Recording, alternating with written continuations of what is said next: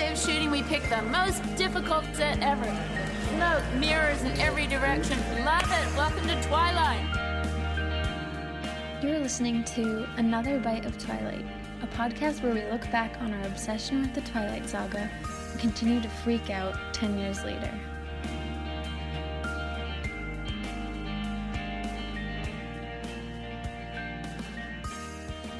Hi guys. Alrighty. Happy Twilight Tuesday! Happy Twilight Tuesday. I am M- Mel. I feel like you're about to say Melissa. I was. and I'm Kel. Our names And- rhyme. We're cousins. Yep. We're actually recording We- this. Oh, sorry. What were you gonna say? Oh, I think I'm saying what you were gonna say. Were you gonna say we're recording it separately? Yeah. Twins. Yep. I went home this weekend, so switched. Yeah, because last episode we also were separate. Yeah. Yeah. Right? Um, I think so. Yeah, the last like public, Mhm. not Patreon episode. I don't know what to call it.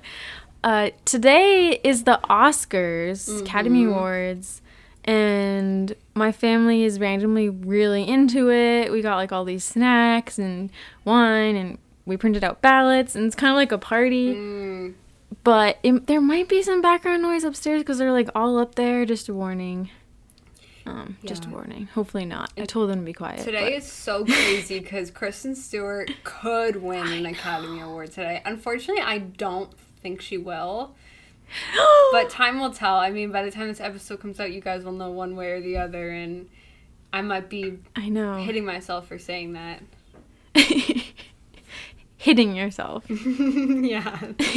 like in the face. Yeah, giving myself a good smack. I actually. yeah, it's Oh, sorry, what were you say? we keep cutting each other off. You go. I was gonna say I do a ballot with people who I went to college with, and it's a lot of people, so it's like more like you really you can't even like afford to miss one wrong answer mm-hmm. because it's very cutthroat, and a lot of people have very similar answers, and so I had to make a really difficult decision. For the longest time, I said I was gonna put Kristen Stewart down, and unfortunately, I had to make the decision to put someone else down, thinking No. Mm-hmm. So I'm I'm Oh my god. but but I'm he- I'm hedging my bet because even if Kristen wins and that costs me the money, I'll still be happy because at least Kristen won. You know what I mean? that's true. Who did you put? I actually put Penelope Cruz, Mm. which my she had the least chances to win, but now the anonymous ballots were all like so strongly in her favor that Mhm. and it's a small small sample but i'm like okay what are the odds like all of these would be for penelope cruz so That's true. i went with her That is true. Oh, what about you yeah, guys. It's oh, I haven't filled it out yet. Mhm. Um, it's much less low stakes here, so Mhm. I don't, I don't know. It's only my family. It's like five people, but well, I guess Autumn's doing it too, so six. But yeah, guys, it's three thirty p.m. We're only hours away until the Os- Oscars. I was gonna say like Os, like Academy Award plus Oscars. The Oscars. I can't wait to see what Kristen's gonna wear. oh my it's god oh man. i've seen all these videos of her and dylan too her fiance and they do look so Mm-hmm. cute Oh. It Did you see her? Dylan posted like a picture of the two of them. They were both like in skirts and t-shirts, like matching. So that was cute. I do wonder though. Okay, this is like bad, but like I do wonder if a relationship like that can how do I put this? Like Kristen is just so famous and like Dylan is like Mhm. not like if that is an issue at all. You know what I mean? Yeah, I wonder. You would think it could be an issue. Yeah. I don't know. I think it depends on the non-famous person's personality, Mhm. probably. you know. Yeah. I mean, we don't really know much about Dylan, but she seems really like a lovely person. But Yeah. I would be insecure if I was Dylan, is what I'm saying. Yeah, yeah, yeah. I know. It must be crazy. That your girlfriend is so beloved and people Mhm. are talking about her all the time yeah. and it would be hard all the events she goes to. It's just it's crazy. Mhm. Mhm. Well, today we have a very fun episode. Um, it's a Mhm. sequel, I guess you could say, to one Yeah, of our more popular episodes in the past, which is a fan fiction episode. Um, but we have a new twist where Kelly and I both read separate fan fictions, and we don't know what the other one read, and we're gonna talk about them to each other and uh, read passages to each other. Cool. Wow. As we said before in our last fanfiction episode, like neither of us Mm-hmm.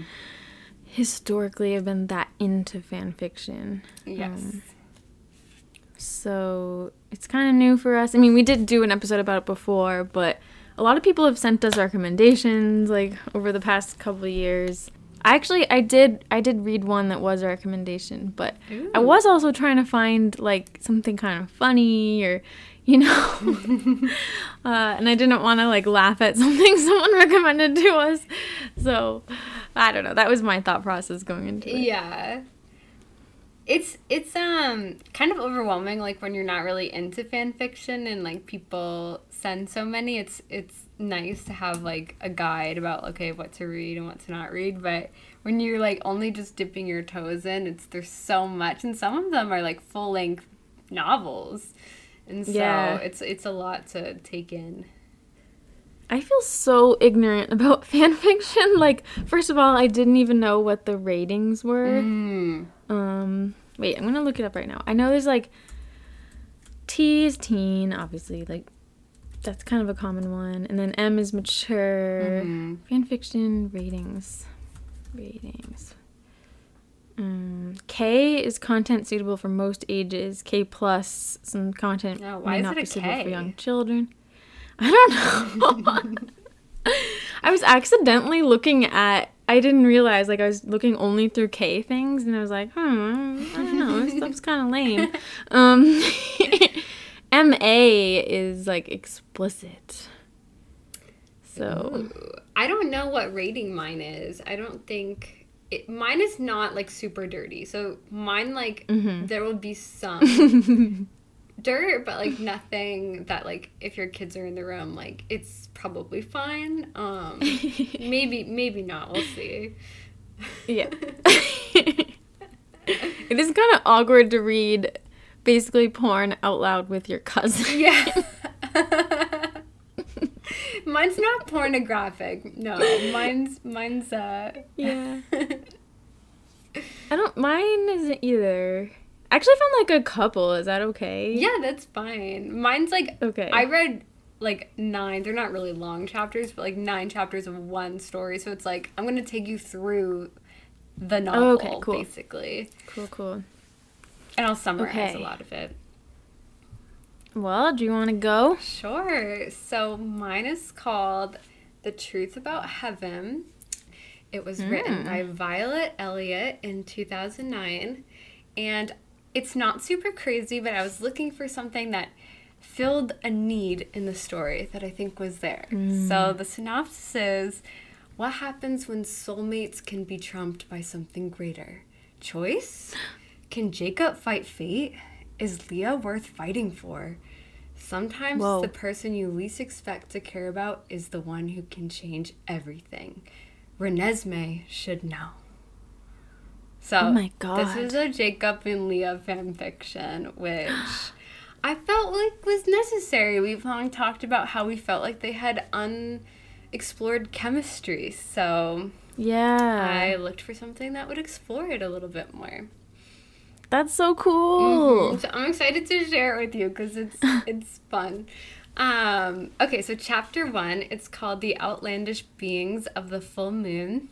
So this takes place five years after Breaking Dawn. So Renesmee is technically Okay. five years old in human years, but more or less, it seems like she's 16 or 17. And there was some weird stuff where, like, Jacob's being, like, kind of cheeky with her and, like, touching her hips. And I'm like, okay, how old is she? Because then at another point, the writer describes that Renesmee, like, runs to Bella like a kindergartner. And I was like, okay, wait, what? Like, but I think she's more or less full grown. Okay. that is weird. Which one is it? I know, yeah. And like there was a part where it says that um Renesmee, she feels weird about calling her parents mom and dad because like they're all just teenagers now. But like the writer said at times like mommy and daddy will slip out. but Mommy and daddy. Sorry, I shouldn't be laughing. no, no, it's just funny. it's interesting. But um, yeah, she basically calls Bella and Edward Bella and Edward. But Renesmee and Jacob don't have the relationship that Jacob originally expected them to have. And I'll just read a little bit from chapter one. It says, Renesmee often questioned her relationship with Jacob. Since she was indeed his imprint, the concept had been explained by her parents when she was mature enough. She was strangely drawn to him in an unnatural way. It wasn't as though she felt uncomfortable about this arrangement, but she understood why it was, in the past, a controversial, controversial issue among her family, now that she looked back on the situation from an adult point of view. It was like he had signed some invisible contract that should remain attached to her for life, and he seemed to be perfectly at ease about this, strange but sweet in a deranged sort of way. She couldn't help but hmm. love Jacob, but she wasn't quite sure how she was supposed to love him.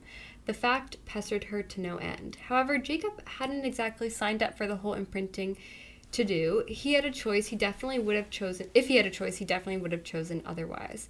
He was the only one mm. out of any of his pack friends that ever doubted imprinting. He knew this because he could read all the wonderful, soapy, in some cases romantic, overly blissful thoughts from the other pack members. Their thoughts were stubbornly positive, enthusiastic. Jacob was different. He had always been different from the other Quileute boys. He did see the downsides to imprinting, like how he never really had a choice. The unnatural love and adoration was just forced on him, and he couldn't think clearly when he was around her. He sometimes considered whether he would be better off without imprinting, but then he reconsidered. Of course, imprinting was for him. It had to be, right? It was for everyone. It was fate, after all. He couldn't fight fate, could he? Um, so yeah, so then love that. I know.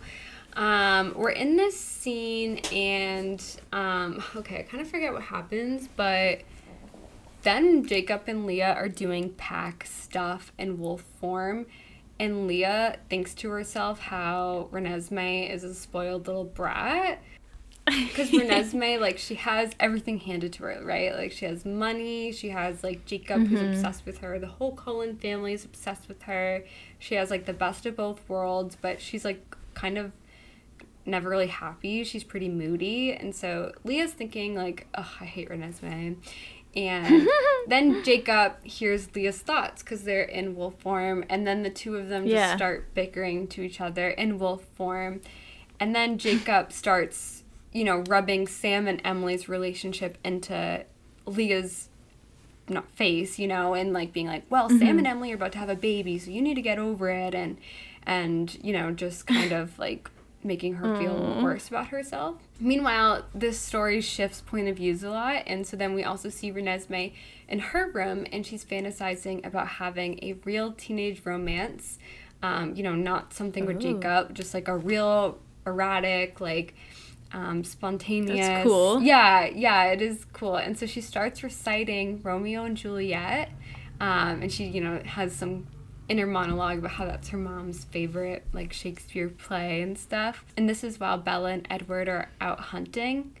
But then she gets really startled because as she's reciting Romeo and Juliet, a voice in the distance that she doesn't recognize starts reciting it back to her. And she Whoa. thinks, like, who is this? Is it the Volturi? Like, there's some other vampire out there.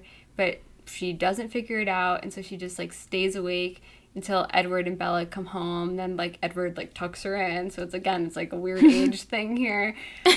Um, he tucked her in. yeah.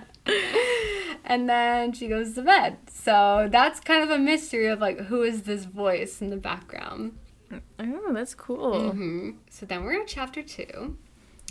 And this chapter starts with Leah having a dream where she's walking down the aisle towards Sam, but the closer he gets, the more he transforms into a werewolf form. And then the chapel, oh, wait, she's walking down, yeah, the aisle like of a wedding. Then the chapel fades away and she's awoken by her mom.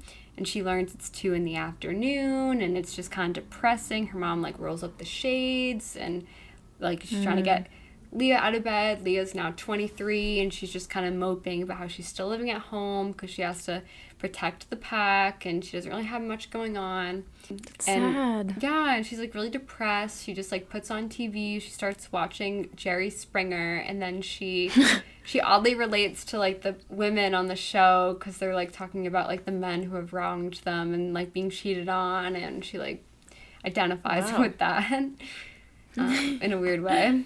That's cool. Yeah.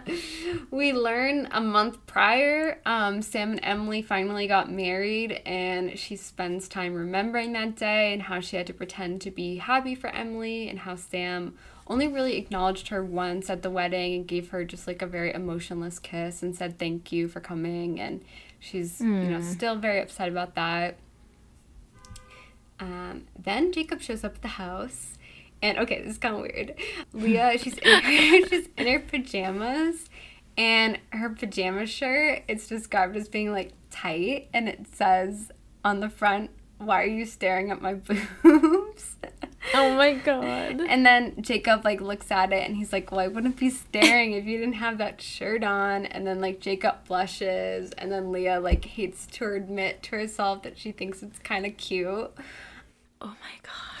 And then Jacob comes in and he says he's coming over to apologize for his comments that he made about Sam and Emily, and he didn't mean to make Leah feel bad. Um, and then the two of them they watched The Days of Our Lives together just because it was like the next thing on after Jerry Springer. and they watch a makeout scene in that, and they both admit to feeling like kind of awkward watching that together. And so I will read some of that. Ooh.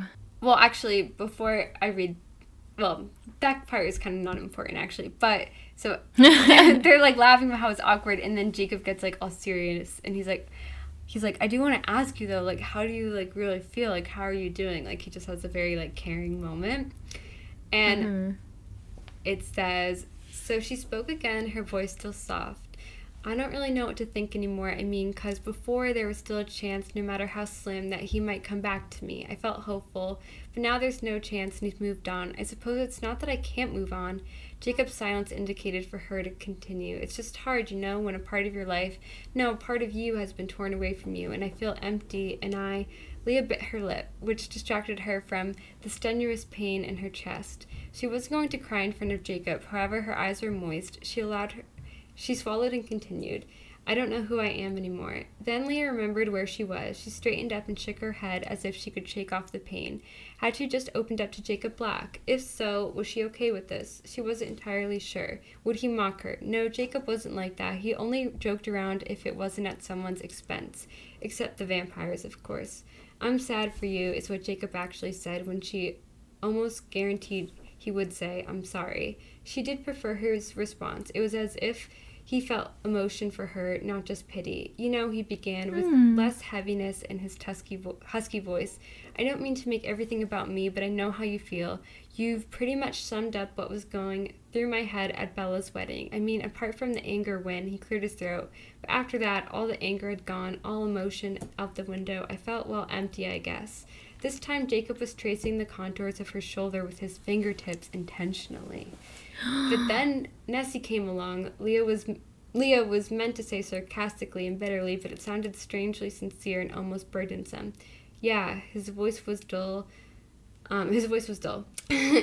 Jacob changed the subject. Oh no, he groaned suddenly. What? Judge Judy, daytime TV really sucks, huh? Jacob was smiling again. So was Leah. I should know. And yeah. Oh my pretty much it. gosh. Yeah, so we're just getting a little bit closer. I can't believe he was like touching her. I know. Whoa. So then we have chapter three. This is called the Parasite Parade in Glacial. Br- I don't know what any of the um, the chapters mean. the chapter titles. so in this chapter, Jacob says he needs to go to the Cullen house. Um, or else Edward will think that he's being unfaithful, which I wrote gross. Like I don't know, like what the fuck? or else Edward will. yeah. What's going on? It's kind of weird. Um, and Leah agrees to go with him because I guess Seth is there watching football with Emmett, so she's gonna go tell Seth to like come home. And so we go over there, and like Renesmee is like sitting in Jacob's lap when he arrives with like her arms around him, which again, like I don't know, just gross to me. Um, yeah, what is she supposed to be? She's What age? She's literally only been alive for five years, but she's supposed to be full grown. Um, it's so just confused. yeah. Um, the way Jacob looks at Renesmee makes Leah sad because it reminds her of how Sam looks at Emily. Hmm. Then Leah and Rosalie weirdly have some girl chat. Like they really connect with each other, which I guess is not too surprising. Like they both have a chip on their shoulder and stuff.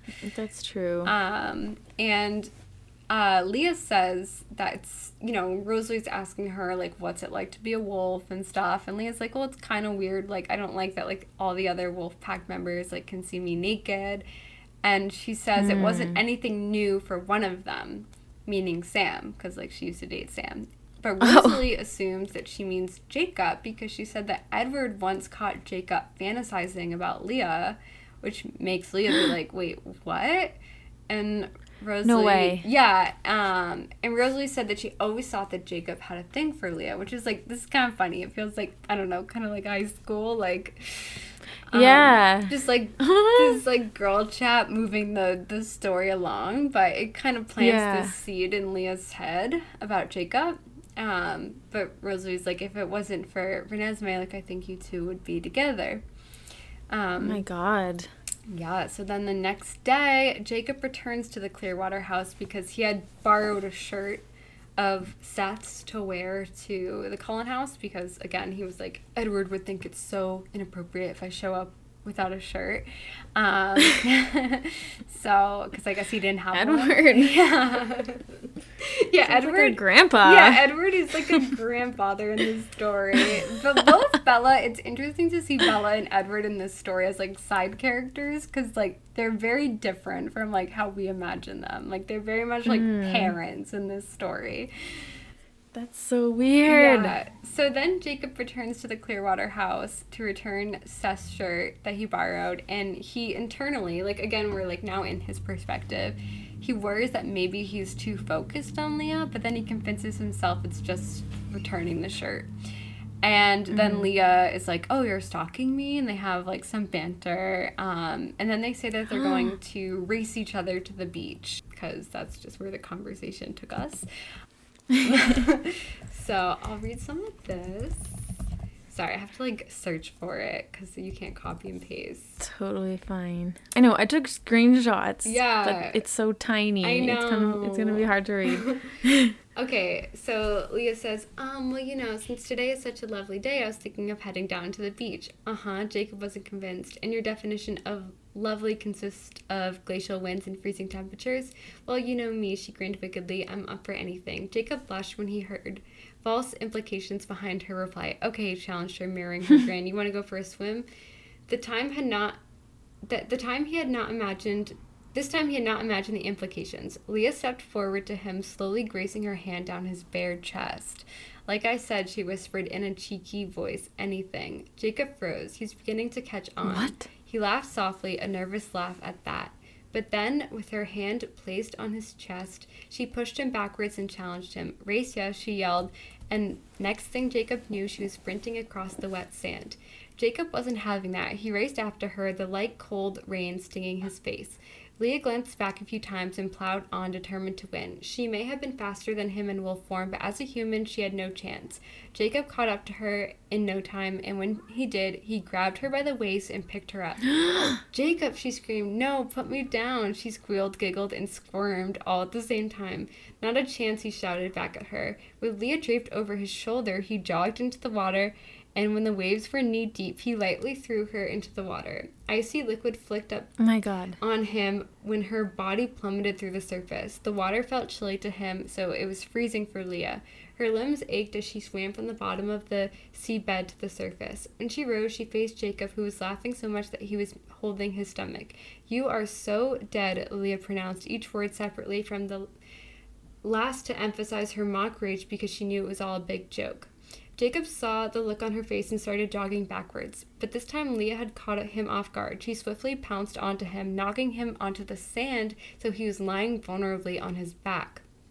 She was crouched over him, her hands digging into his shoulders while her legs situated either side of his body. She looked at his stunned face, which dramatically changed in a matter of seconds to mean something different. His eyes suddenly appeared tender, soft, and maybe gentle, just like the other night. Little did Leah know that the singlet she was wearing stuck to her body so obscenely that she might as well have been wearing nothing at all.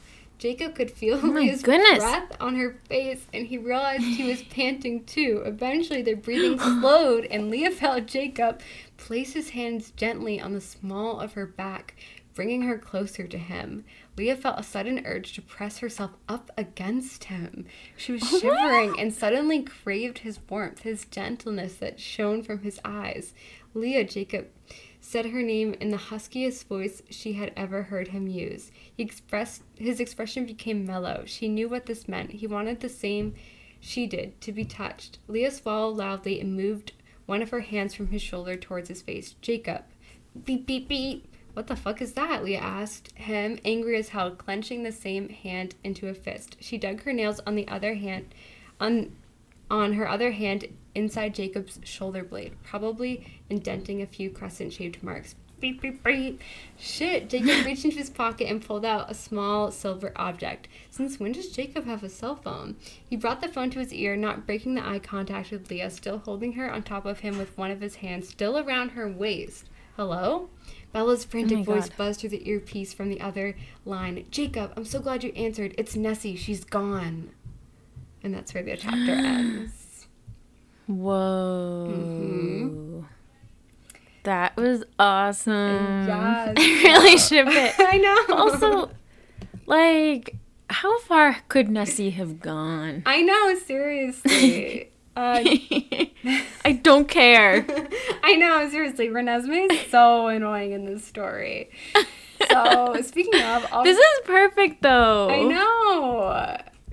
If Stephenie Meyer ever writes any more books, I hope it's like this. Well, because it's so true. Like, what what could you do with Jacob and Renesmee if it is like this perfect imprinting story where they're just like meant to be Mm-hmm. together? Like, that's not interesting.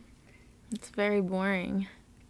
Whoa. Do you have more? Yep. So now I'm chapter four. Sorry, there's nine chapters, but some of them I won't really read from.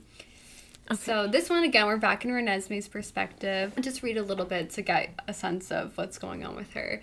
So it says Renesmee was far from satisfied. She felt empty. On the surface, she lived this happy life, but when she scratched the surface, all she could find was nothingness. All she found was a hole that hmm. she didn't know how to fill. She had become so numb.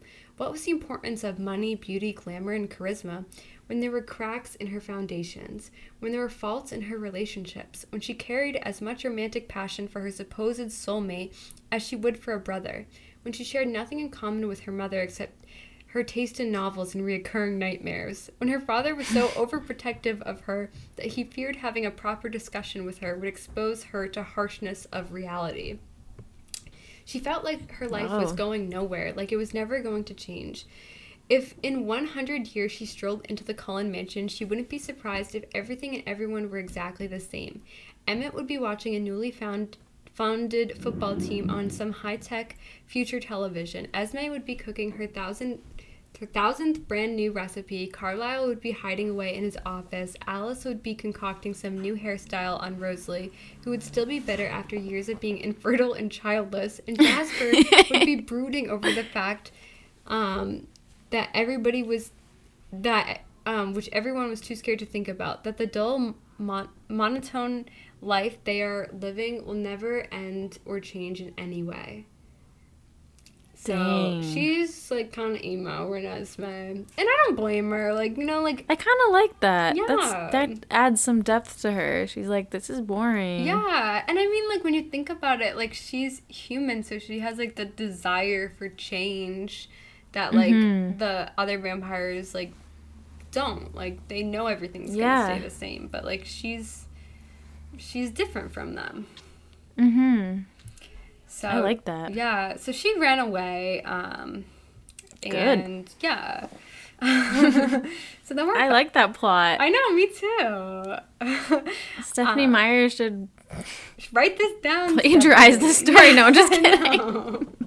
I think it No, I wouldn't want that. I think it really works. Like it doesn't feel like I don't know. It, it clicks with the story and it's adds something interesting. mm-hmm. So then we're back with Leah and Jacob, and Jacob is of course in a panic and says he has to go look for Renesmee, and Leah is annoyed, but she agrees to go help.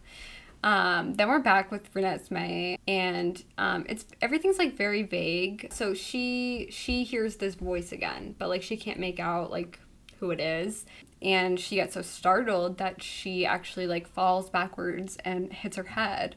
Um, and this figure who again like she can't tell who it is he picks her up and he brings her to the cullen house and he leaves her on the doorsteps and she wakes up very briefly like before anybody else comes out to like see who this is and she realizes that it's um nahul um is that how you say it the, Oh. the um half vampire half human from brazil What's he doing here? I don't know. I think he came to look for her because, like, they can connect with each other because, like, they both know what it's like. Seems like he's been following her, um, but no one else finds out, and, and he leaves. He he leaves, and she's just there for the Cullens to find her on the doorstep. Wow. Yeah, and That's so she interesting. gets grounded. Bella grounds her. Bella. I know Bella and Edward are like just like the annoying parents in this story. um, so then we're in chapter five. After they find Renesmee, Leah is just sitting around in the Cullen house with Jasper. Um, in walks Rosalie, who's complaining about how annoying Jacob is being. And Rosalie tells Leah that Jacob and Renesmee's relationship isn't really how Jacob would want it to be. And says that Jacob should be with Leah instead. And Leah's like, ew, gross. No, you know, she's like going along with that. Now we're back to Renesmee's point of view, and I don't know if I'm really gonna read this. Um, it's cute, but Okay. basically, no, no, is it Nahul? Is that how you pronounce it? I'm not positive. Yeah. Um, he sneaks into Renesmee's room and they kiss. It's very Twilight. Whoa. hmm Whoa. I don't know how whoa, whoa. Edward wouldn't hear that, uh, but- or Bella, but they don't. Yeah, I'd expect him to be like, "Who the fuck is in the Yeah, house?" I smell someone. Breaks the door open. yeah. um, okay, but there's not like I wasn't really gonna read anything from this chapter. That's okay. Then we're in chapter seven. Um, this chapter starts with Leah thinking about how she needs to now get over Jacob instead of Sam, and no Oh, one can no. Possibly know about her feelings for Jacob. You know, in her head, she's like, it's never gonna work because of Renesmee. Then we are back to Renesmee, and she's grounded for running away. Um, it, I wrote that it's just interesting to see this narrative with E- Edward and Bella. They're like annoying and overprotective, um, which I basically just said.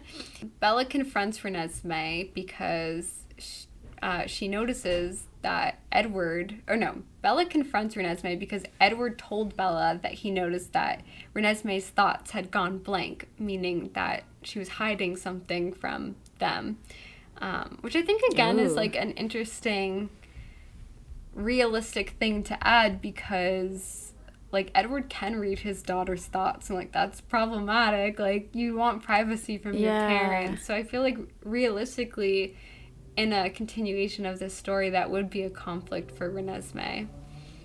Yeah. That's cool. Cool Mhm. addition though that it could be that way. Yeah.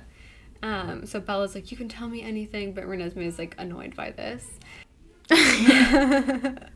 F off. Yeah. And then she sneaks off to be with um, Nahul again, which I don't really care about, but I d- think that really does have potential in a sequel. Yeah, It makes sense. it does.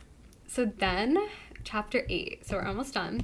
Leah wakes up on the beach and she's realizing that her and Jacob had fallen asleep together, tangled up. So they Mm. they had been swimming. Actually, I forgot to mention in the previous chapter. Again. Mm-hmm. Uh, but nothing really Okay. happened. Nothing new. And so they wake up and they're like, "Oh, like that's awkward. We must have tuckered ourselves out cliff diving, right? Like that's all that happened, right?" um, then Leah sees Sam from a distance walking down the beach, and she freaks out and makes Jacob hide with her. And then Jacob nervously asks Leah if she's still in love with Sam, and I will read that. Ooh. Um, let's see. Still love him? Jacob offered nervously. Leah fell silent. I don't know, she uttered, concentrating on the bramble near her feet. Jacob tentatively entwined his fingers with hers and then clasped her hand tightly. Leah looked up at him and felt her spirits raise again as if she met those dark, compassionate eyes. Her, he smiled at her warmly. You know what? He asked her as he brushed a strand of hair out of her eyes. What? No malice in her tone, but a slight hint of tension. I hope you get over him soon.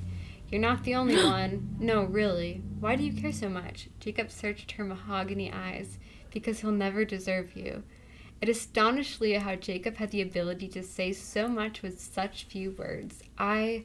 Oh, Leah couldn't string a sentence together. It was just so dis- difficult to think when his intense onyx eyes bored into her and caused her to feel breathless. It's true, he didn't break his gaze. You're way too good for him. And then his thumb started to rub the back of her hand in small circles, and her breath quickened. You don't deserve someone who, will tr- who you deserve someone who will treat you right, someone who will love you the way you should be loved. But no one will, Leah said, told him longingly and pathetically. It's not that they don't want to. Jacob dropped her hand and held her face in his hands. Because trust me, it's all they ever think about. And maybe they've kind of known for a while deep down. But it doesn't make any difference because they're still trapped. Trapped? They want you more than anything else, but they can't have you. They are they're already trapped and locked up inside a cage, I guess, a cage of commitment or something. So so they can't. But why not? She moaned. They just can't. A flash of pain mangled his smooth features. His voice break, broke on the last word, accenting ac- accenting his remorse. Leah slowly slid her arms around Jacob's back.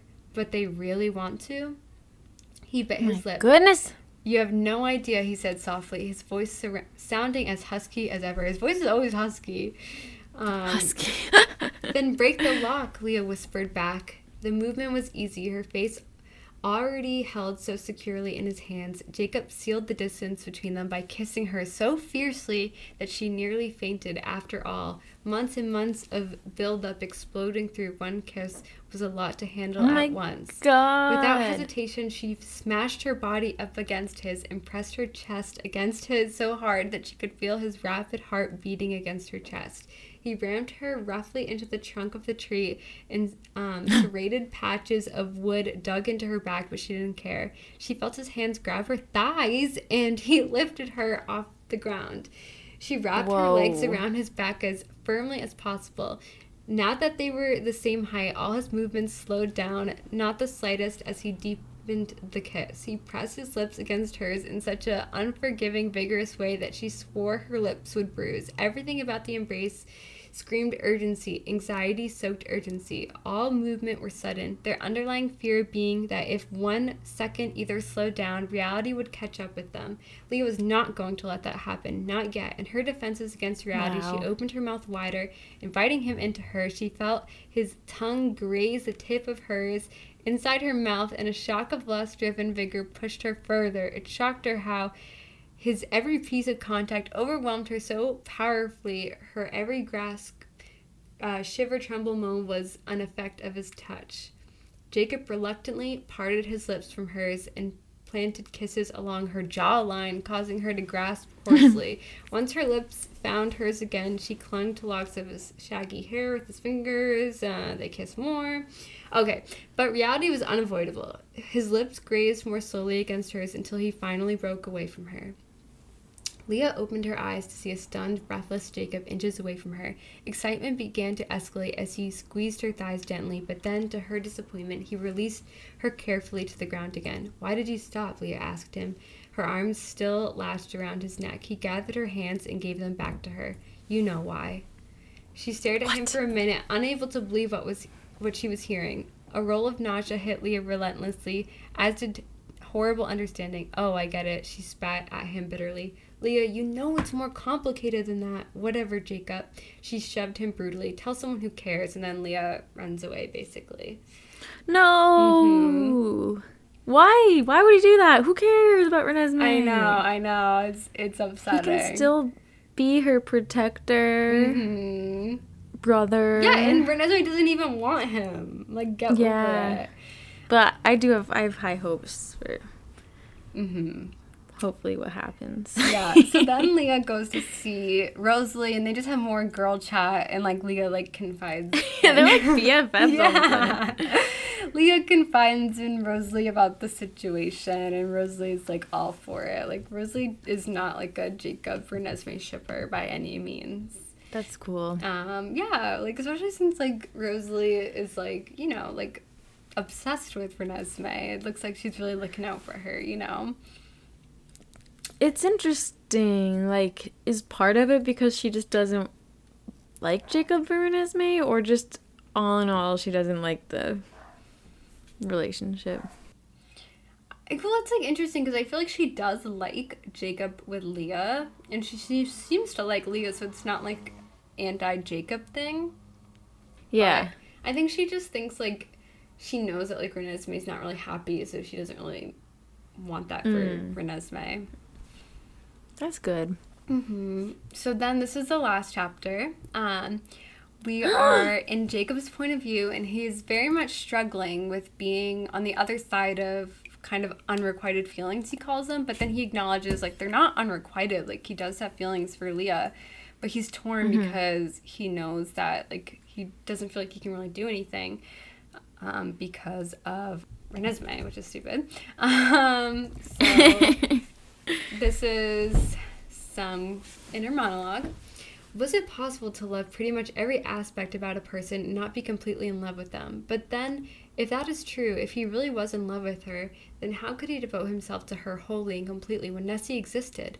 Not only existed, but as his own form of gravity. What happened to good old Earth gravity, the logical theory he forgot to pay attention to in his fifth grade science class? Magic. It filled every nook and cranny of his life now. But magic didn't equal love. Just because he was besotted under a spell, if you will, cast by his Renesmee, that didn't mean he loved her. He was infatuated, obsessed, entranced, sure. What happened to real love, or the overused expression, the cliched metaphor of true love? Mm. The appropriate sound of retouching made him flinch. Oh, okay. So, um, someone's throwing up, and that someone is Rachel because he finds out his sister Rachel she is pregnant. And at first, I'm like, what does this have to do with anything? Because Rachel is like, she's talking about she's pregnant, and um, Paul is there, and Rachel's like, but we're not ready for a baby. Like, like I'm still in school, and like we're not financially able to take care of a baby. And I'm like, okay, Interesting. This is kind of late in the story for this to be like a thing. um, but we find out that the purpose of this conversation is because we see like Paul puts his hand on um, Rachel's stomach, even though like she's like barely showing. She's like not showing at all. And then Jacob imagines, um, well, I guess I'll just read it. Okay. Let's see. I trust you. Um, okay, so I don't. Paul says that I think. Then Paul did something unexpected. Instead of kissing her passionately again, as Jacob had anticipated, he lifted her shirt and gently caressed her temporarily flat stomach, like there was already a little person inside. At this unusual gesture, the scene changed dramatically. Suddenly, there was no Paul and Rachel. There was only Jacob and Leah. Except Leah was months ahead of Rachel in her pregnancy. Her stomach inflated like a huge, magnis- magnificent balloon glowing with life. And alternate universe Jacob was by her side, cradling her, offering her his support that she desperately needed. He watched himself from afar as if it was happening right there and then in front of him as he placed a hand on her stomach. A small nudge made her skin quake, the tiniest amount of a and a little part of him greeted Jacob from greeted him oh, I guess him as a baby. Greeted Jacob from inside of her. Then Leah smiled at him, that rare animated smile of hers, except her expression was tinted with a new kind of spark. Maternity. oh my gosh. okay, so the purpose of that is like Jacob suddenly sees this idea of like Leah carrying his child, and like that makes him realize that like he's in love with Leah. Wow. So then we're back in Leah's point of view, and just another like life update. She learns that Sue and Charlie are engaged, and that's Hmm. nice for them. Everyone's going That is through nice. changes. Um, Yeah. So then suddenly Jacob shows up to apologize, but Leah doesn't want to hear from him. Um, but then Sue appears in the doorway and she starts like chit chatting with Jacob. And um, then Jacob is like, Oh, me and Leah were about to head to the beach. And Sue's like, Oh, you kids have fun. And like that forces Leah and Jacob um, to hang out. And okay, so I will read a little bit. So Jacob says, okay.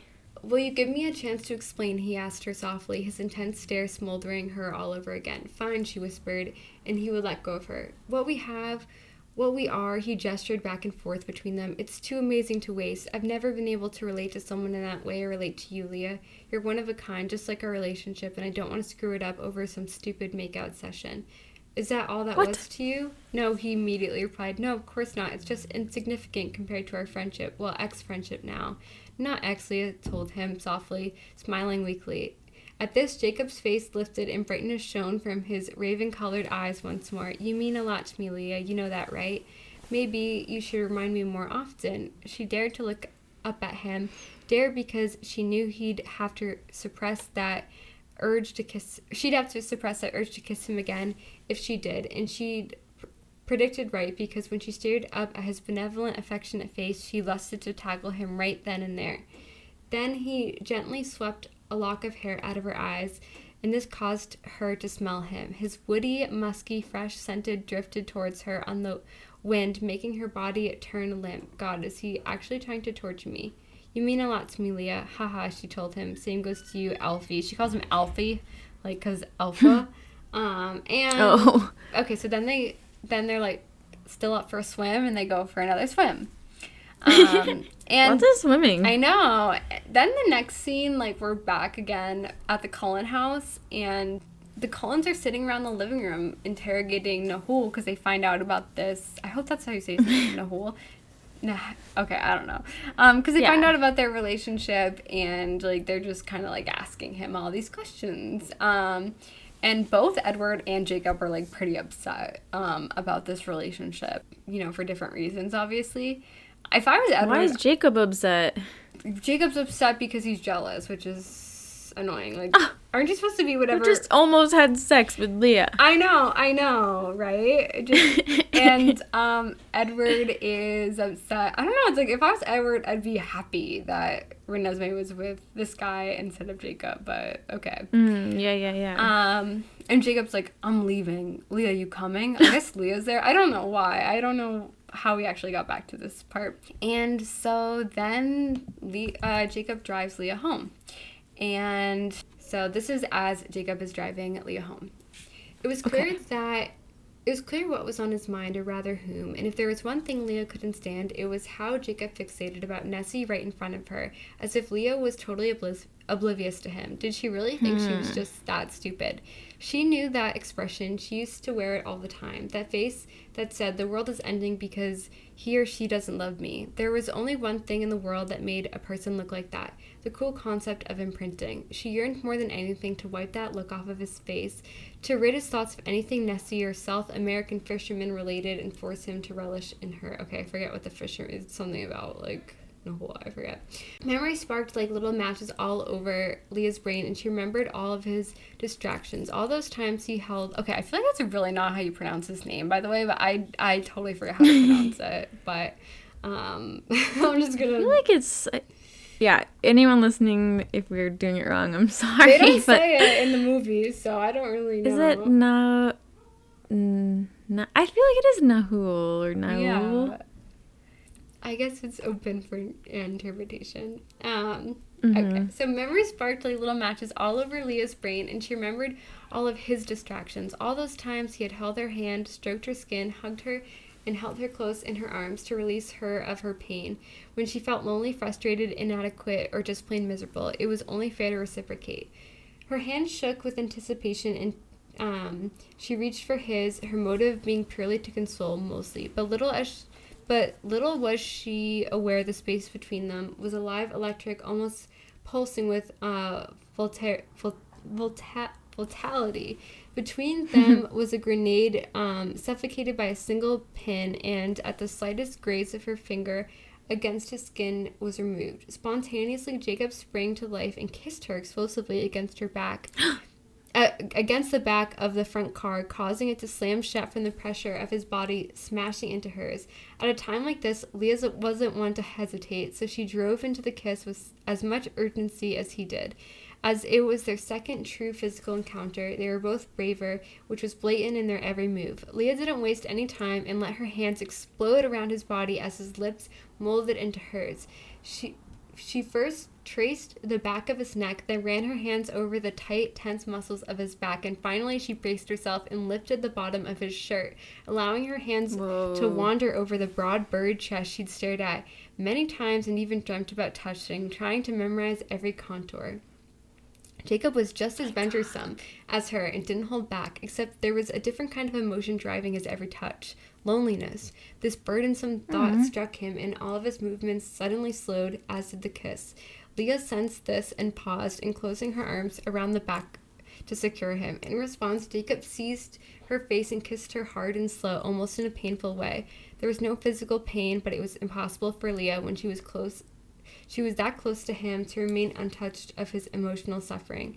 It was like he transferred all of his agony into her with the last long and intense yet soft and gentle lingering kiss that sent chills down her spine. I'm sorry, he told her, his voice cracking with every word as he broke away from her. I'll never let this happen again. I'm sorry, I'll never hurt you again. What? Then he opened the door and strode away into the cold night. Leah tried to search for him in the darkness and yelled out hopelessly, Jacob, you're not making any sense. Wait. Her voice echoed eerily around the empty trees. But then, as a new kind of No. breathtaking agony finally swept through her fragile body, she collapsed to the floor, wept, and tears had. And uh, wept the tears he should have shed, suffered the pain he should have felt, and she was left wondering when, after being so close to him only a moment ago, why'd he let her feeling more alone than ever before? Why he why Oh he'd God. left her feeling more alone than ever before. And that's where the story ends. Jacob What? leaves Leah in the dark. Are you kidding me? Do you think it was supposed to keep going, or is that like the end? The So end. there's an author's note. It says, "What did you think? I'm gonna keep this A and N fairly short in order not to bore you to death, and also because I really haven't got much to say, mm, got much else to say." Oh wait, I found out something. Excuse me? Which is that I soon may be updating. Uh, that's it. That's it. That's where the story ends. Jacob leaves. What? Leah. Why would it end like that? I was thinking to myself, like, gee, there's so much happening. How can this be the last chapter? They have to end up together. And Jacob. I was picturing like him sitting down with Renesmee and saying like, just letting you know, I'm with Leah, but that doesn't change anything. Like I still care for you. I'm still your Uh-huh. brother or Nope. whatever. And I pictured him talking to Edward. Oh, He's gonna be a little. Yeah, when you said you had hope for them, I, I laughed to myself because uh, Jacob oh my god. can't let it go. How could it end that way? I know. Also, she's with this other guy now, so why is he even, I know. you know, doing this? It's I don't think she wants to be with him. It's hypocritical of Jacob because all this time he's like, I'll be whatever she wants me to be, but he's not doing that. He's he wants he wants both. Like he obviously has real feelings for Leah, but he Mm-hmm. he's stuck on the whole imprinting thing at the same time. What a love triangle. This guy is just always in love triangle. Seriously. And at this point, like, he- his problems are self caused. Like, yeah. Um, But it I could see that happening though. Like yeah. even though I totally love him and Leah, like he can be annoying, so I could see him hmm doing this like canon, as they say. I I mean it wasn't obviously it's not a perfect story and like some things were cheesy, but I really liked this idea that this writer had because I really could picture it in the story Yeah. and it adds a lot of good drama between these characters. Um, and I really hope if Stephenie ever does write that Renesmee Jacob story, it's not what people expect it to be and Yeah. there is like a romance um, with someone else. Oh my god, I really liked that. hmm Yeah, I did too. I'm glad I'm glad you picked a Jacob Leah Renesmee story. Mm-hmm. How did you find it? I was looking at first, like I was just looking for like crazy fan fiction, and then I was like, oh, like Mhm. what's something that's like actually part of the story that I want more of, and I just realized like, oh, I want more Jacob and Leah. So I looked at a couple things, and this one just caught my eye. Like I felt like I really liked um, the tagline of like, does um, can soulmates be trumped by something greater? And um, That's so Turns out no. Turns out no. What I can't believe it ended that way. I know. It's so sad. It doesn't seem right. no. Yeah. But Uh, but also, it's I do hope Stephenie does that, and the fact this story ended that way is a little cool because it like leaves open even more hmm possibilities. Um, what was it called again? Oh, it's called um let's see. The Truth About Heaven, which sounds like The Truth a About um, Heaven. Sarah Dessen book or something. It does. it does. I, I does. don't know if that title really encapsulates it, but Violet Elliott, a really great fan fiction story. I was, um, I was really immersed in it, and I can't say that about a lot of fan fiction. So I yeah, no, read it definitely really. not. I was immersed. hmm I felt like I was just sitting here for story time, Yeah. hearing a great tale. well, I'm excited to see what um, fan fiction you have because I feel like yours is gonna be more um, like funny. Maybe. Okay. Wow, you did such oh such a good job, Mel. I I really liked that story. I feel like mine aren't gonna be like I don't know. How, m- how many do you have? Well, I have three things to share. One of them I Mm. literally didn't even read. Oh. I just kind of skimmed it, but I thought it seemed so like funny that I just wanted to share it. Um I was looking at fan fiction till like two in the morning. oh my god. Friday night and it totally like wrecked my whole day. I was so tired the next day. So I did it for you guys. It's tough like just looking through the site though. you Yeah, know? it's so hard. there's so much. Then I realized like I shouldn't be doing this. Like this is not a good way to find things. Um but the first story I'm going to talk about or share is was actually recommended to one of our listeners. I don't even know if she listens anymore because this was in 2020.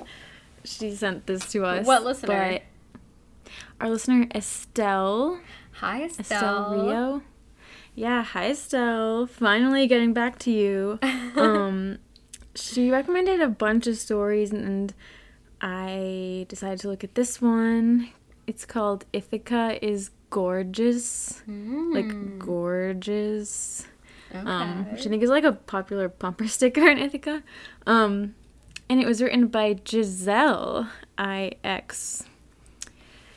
So this story, Estelle said she likes a lot of stories by this writer, but th- I think this one was her favorite, so I looked at it. It's supposed to be like taking place during new moon, um, and it's like pretty realistic. And also, this story isn't like a ha ha ha funny story. by the way, it's pretty realistic. Um, but I thought there were just some interesting parts. And so, yeah, the Cullens are living in Ithaca, New York, and Carlisle is like working at a hospital. And there's a lot of scenes with Carlisle just at the hospital. Um, it's very like doctor TV show vibes, like just him being a doctor. And Edward's super depressed and it's like tearing the family apart because he's like debating if he wants to leave and Esme's really sad and Rosalie's mad at him because he won't like just get it together and Alice is trying to tell him to go back to Bella. Um, Yeah. and there's a lot of switching off between Carlisle and Edward. They're kind of like the main characters in this. And uh I Estelle said that this writer does a lot of Carlisle Edward and I was like, "What? Like Yeah. romantic?" but no, I think it's just like a father son. But I did find a story. I'm not going to read it, but I did find a story out there that was romantic. Ew, are you serious?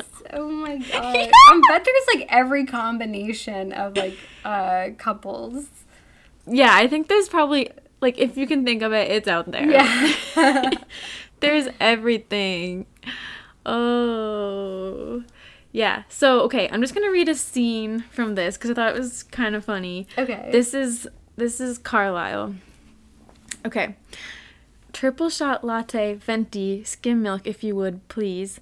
The barista, a girl maybe in her late teens, smiled at me shyly as she rang my order. I smiled back politely, then shifted over to wait for my drink. Triple shot? Is that how you do it, Cullen? I turned. Um, a pathologist was. Roland McLaughlin, a pathologist, was approaching. The route from the operating theaters to the patient rooms went directly through the west lobby, where several years previously the hospital had seen fit to allow Starbucks to open a kiosk. Ostensibly for outpatients and visitors, the kiosk instead tended to cater to the sleep de- de- sleep deprived practitioners, their white coats forming a neat, identical queue. I visited it frequently, for as my colleague had just pointed out, Starbucks definitely held the key to my secret. It just wasn't the secret that he thought it was. Coffee was the best tool ever invented for concealing immortality. All the physician, physicians I knew drank it by the gallon. When it appeared I was imbibing as well, no one batted so much an eyelash. Uh oh. Where was I? Do, do, do, do, do. Im- Okay, when it appears I was imbibing as well, no one batted so much as an eyelash when I pulled a 24 hour shift or rushed straight from the hospital to the university to teach. And then there was the Starbucks wonderful invention in the high white plastic lids that were now the norm for every coffee vendor in the nation. 20 years ago, I'd had to furtively dump coffee out of my cups or conveniently leave them behind so that I was frequently seen getting another dose.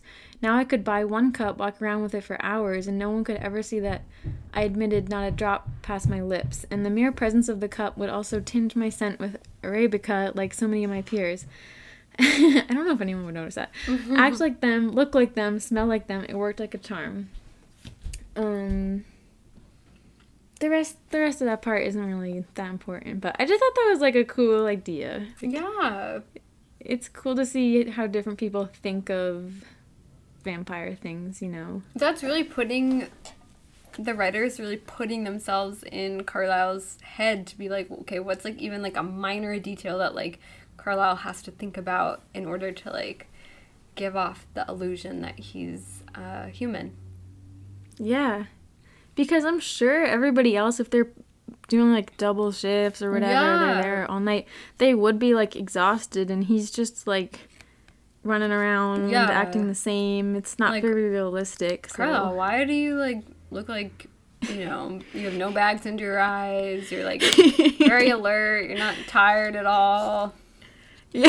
I wonder if he's like, like, on cocaine? yeah, I know. I wonder if he's like act tired. You know, Yeah, he must. he must like yawn at work. hmm I think in this story, he's like working at, he's teaching classes too. He's like so Mm. busy. Um, and there was like a sad vibe. It did feel like all the Cullens were just kind of like doing their own thing. Yeah. I don't know why. I guess because Edward's depressed. Um, so in the same story, I think this is supposed to be true that like Edward tried to hunt Victoria, right? Mhm. Yeah. When he um was separated from Bella. So in this story, he like goes back to the northwest to chase Victoria. And I just like this part, so I'm gonna read it. Leaving the airport, oh, it's in Edward's point of view now. Mm-hmm. Leaving the airport, it had taken me two hours to get clear of Seattle and onto the 101, where I could actually floor the little sedan and speed back across the Olympic Peninsula. I blazed past Port Angeles, my memory of that terrifying and glorious night resurfacing at once. To be known as I really was, to have the woman who now unwittingly held my heart look me in the eye and say, It doesn't matter, liberating, exhilarating. Her openness that night, as she had sat beside me here as we sped down this same road, had been incredible. To think that she could feel for me even a fraction of what I felt for her was nothing short of miraculous. And then it had all shattered, just like the plates that had tumbled off the table in our living room. The memory. I'm gonna skip this part. He's just like talking about memories. Um, I was happy that the house was north of the town. I didn't need to see the preparation. I guess Bella's. Oh no, he's going to the Cullens house. I didn't need to see the preparations for Christmas that would undoubtedly be taking place in the town center. The smattering of restaurants, each adorned with twinkle lights and the huge Happy Holidays banner that always went up in November.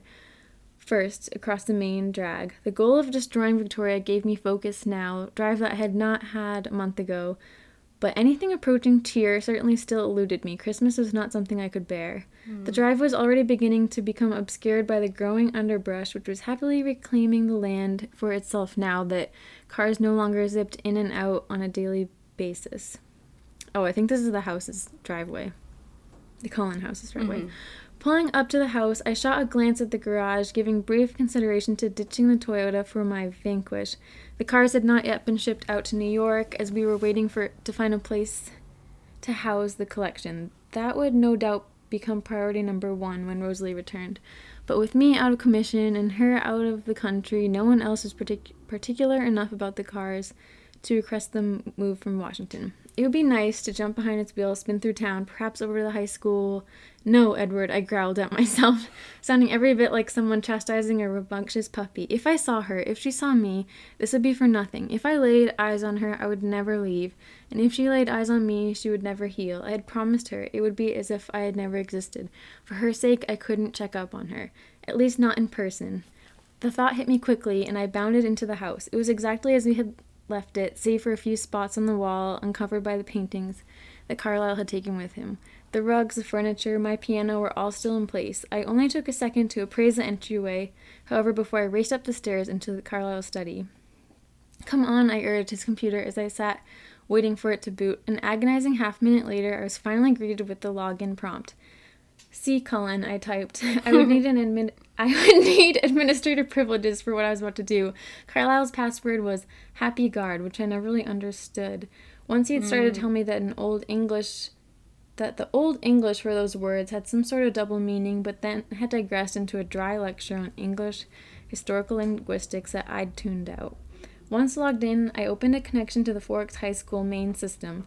It wasn't terrifically skilled in hacking, but we all knew how to get into the attendance module. Every now and again, it became necessary to add a day or two of attendance for each of us if there had been too many sunny days in hmm. any given quarter.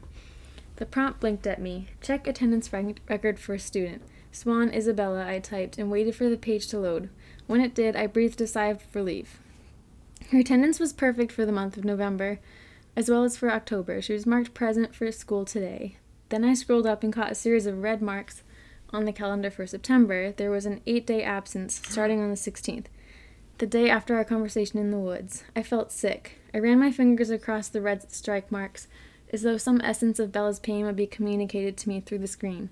I'm sorry, I whispered, and the pain inside me reared up, delighted that I might allow it to claim me once more.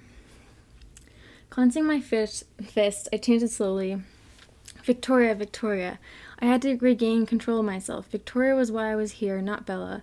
But I had to get out of here before I forgot that. Closing the window in which I ran the connection to the high school, I opened a web browser. I needed some way of keeping tab on Victoria's tabs on Victoria. The question was answered to, for me by Carlisle's homepage, on which he aggregated news feeds from several major dailies. Google News alerts, give me wait. Google News alerts, give them a search phrase and they would email relevant news. I just had to activate my phone for email and then I'd be set. I could get updates anywhere. There were times when I loved the 21st century. I typed in murder. No, that would be too broad. I didn't need my phone ringing for every murder in the United States. Maul. Yes, that was better. Mall or mauling or mauled. I typed. Send to. Mm. Oh, right, that was a problem. I had given Carlisle my internet passwords exchange for the fact that he could never keep any of his from me. If he and Esme thought to look at my email and saw all the news reports, they would worry. That was unnecessary. I quickly opened another window and signed up for a new email account.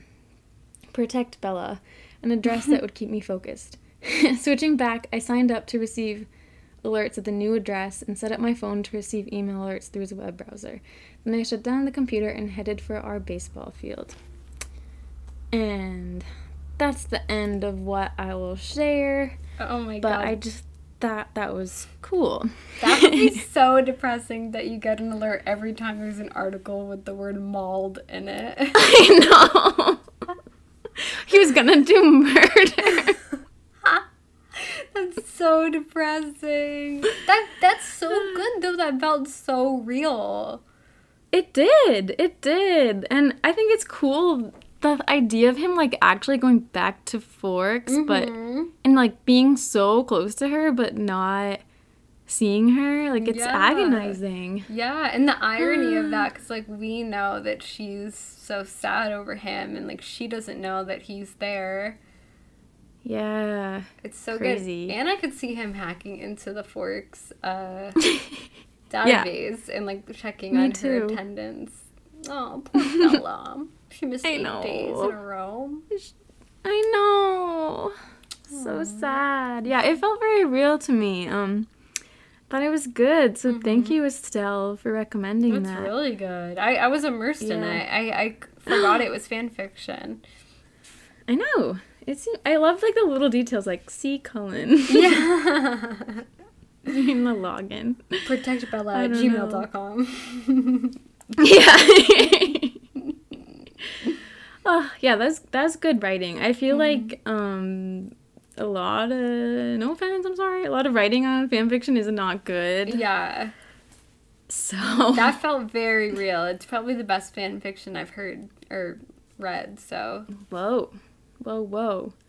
Okay, so the next thing I want to share was something from the famous P.A. Lassiter. mm, yes. who totally took over our Wall Street Journal article.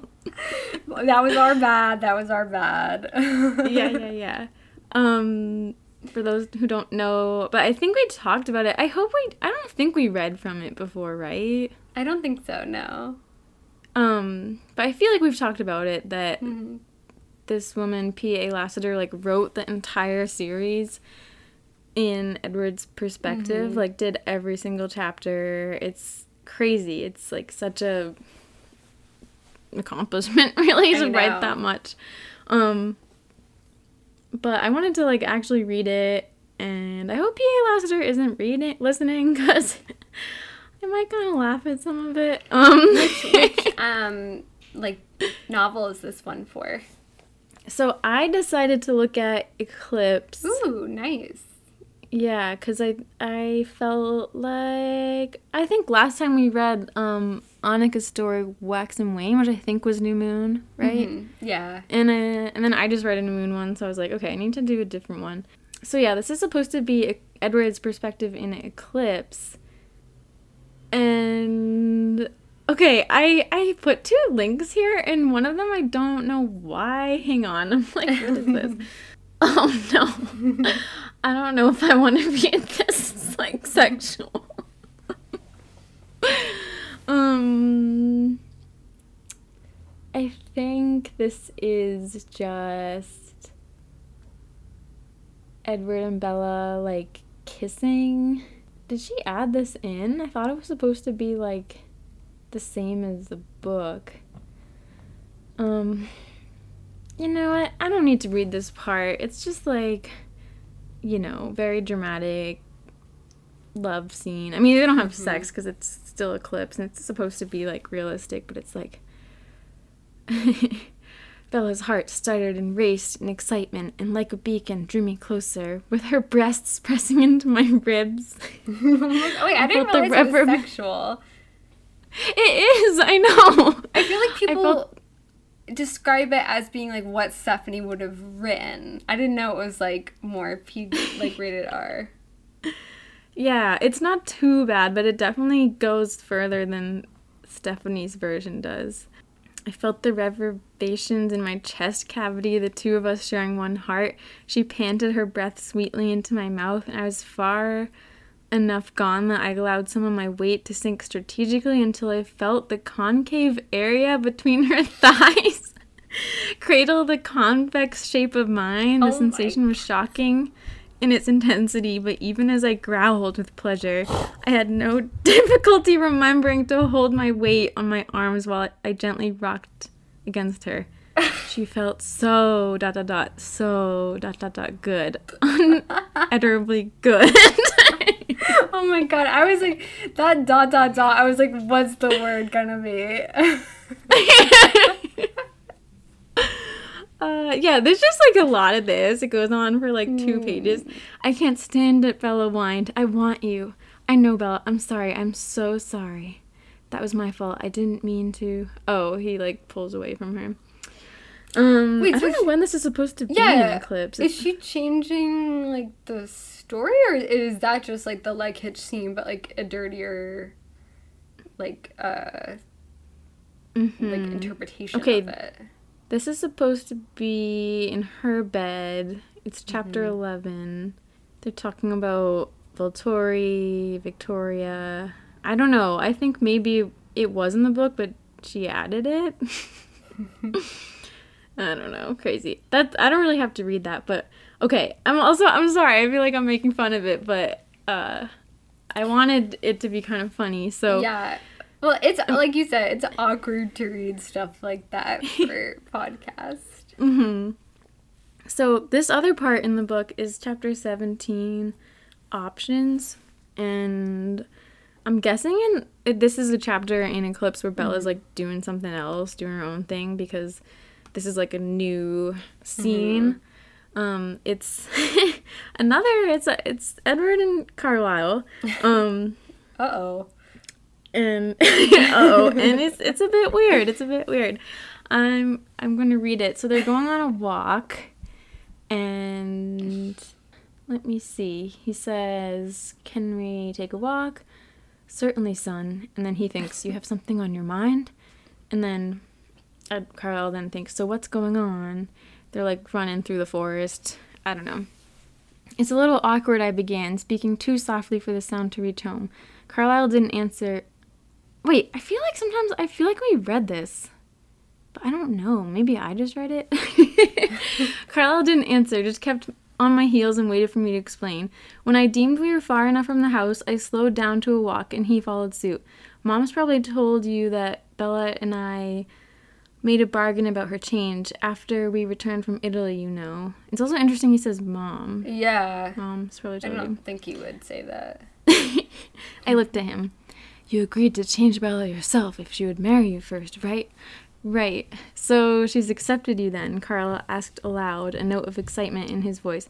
No, not exactly. I'm rather hoping that she will soon, but marriage is not high on Bella's list of things to do before she turns 20, I said ruefully. Carlisle chuckled. No, I suppose not. Times have changed.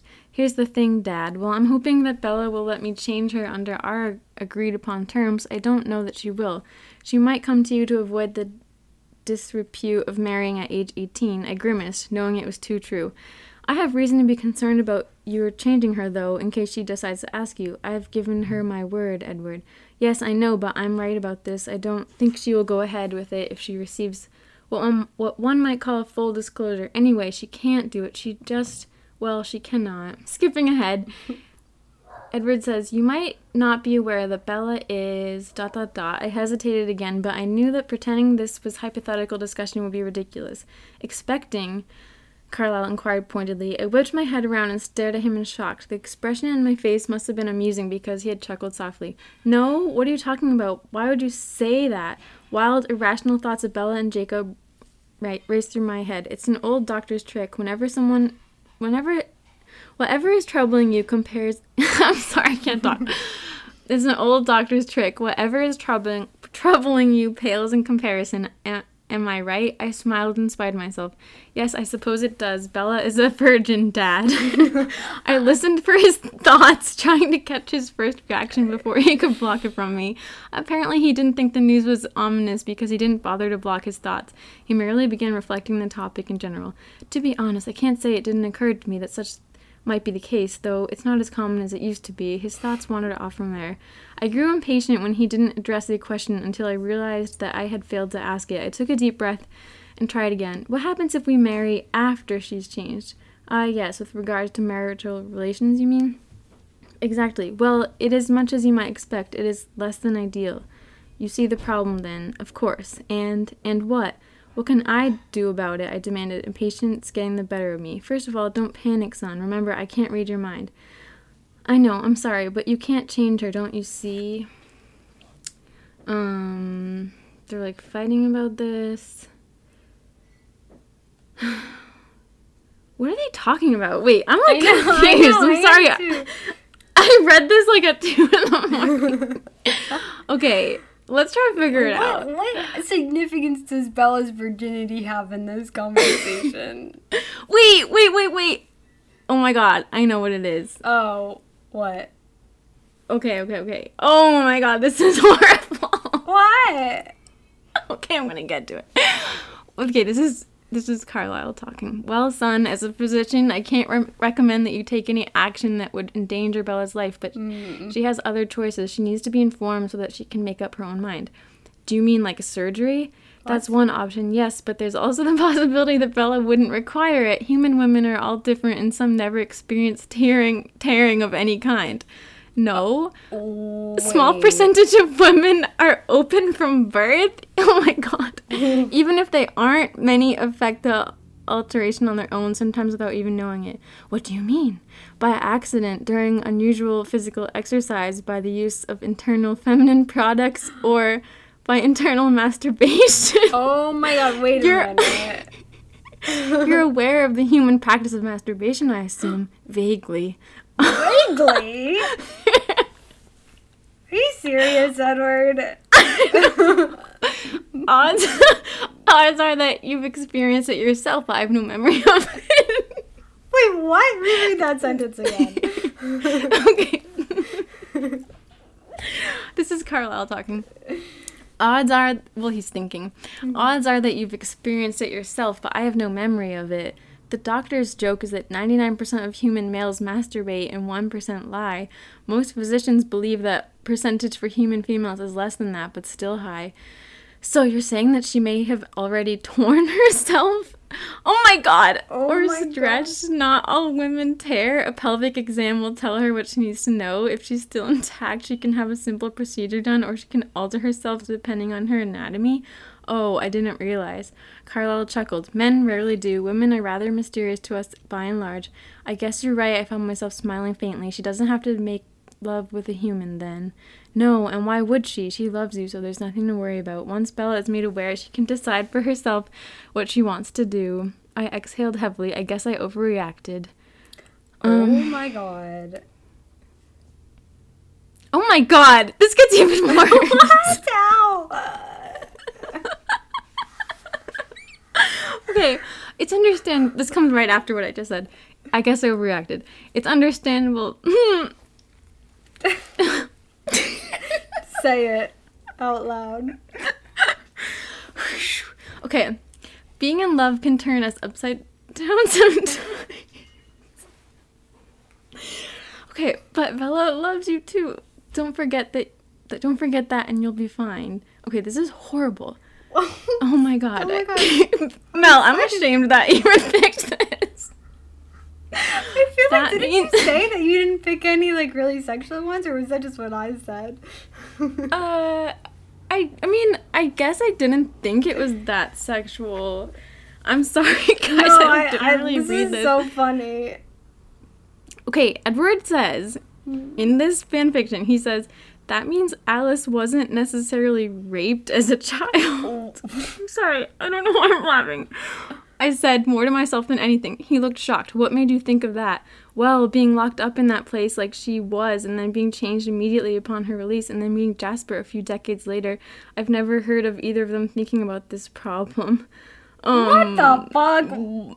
I know. And I'm just I think it's funny because it's like I hear people talk about PA Lassiter's extension and like don't they say this is canon? Like they say that like oh this like this feels very real to Ste- I don't think Stephenie would go this far.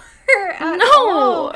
Where where I know. where Edward is contemplating if like Alice had been raped because her hymen was already broken or something. Like what? That's really. I'm sorry. This turned like really dark. No, but but um, like, why is that in there? I don't know. And like, but it also freaked me out. Why are Carlisle and Edward having this conversation in the first place? I don't know. That's that's really not like with the with the uh the vibe of Twilight.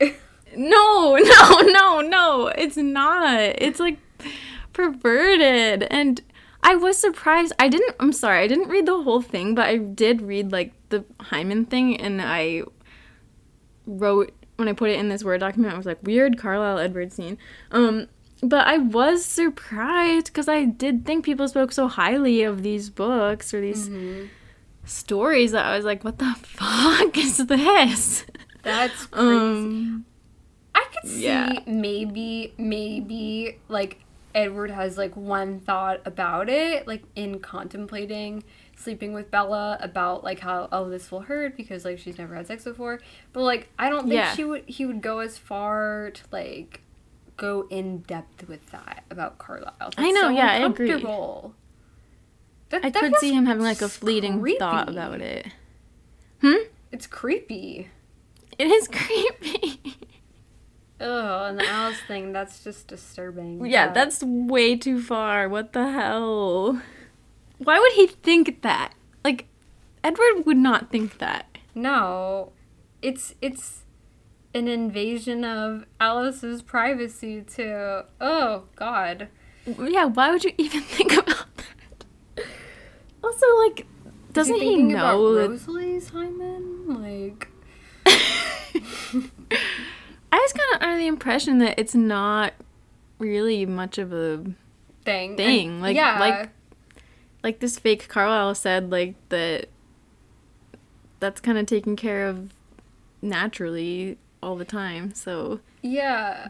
I've also read Why- too. I don't know if it's this is true, but like when he's saying like you can check, like I don't. I've heard that like you really can't check if it's broken, but I don't know for sure. But yeah, I think I've heard that too. Very weird. but Very she's not weird. a, also. Carla's not an OGBYN. I know. he's just he's just an expert Yeah. at everything. Oh my goodness. that is crazy. I really am I'm curious. sorry. No, no, yeah. Sorry, the like um the owl stuff is like really disturbing, but um I know. I feel like I need to take a shower right now. I know, yeah.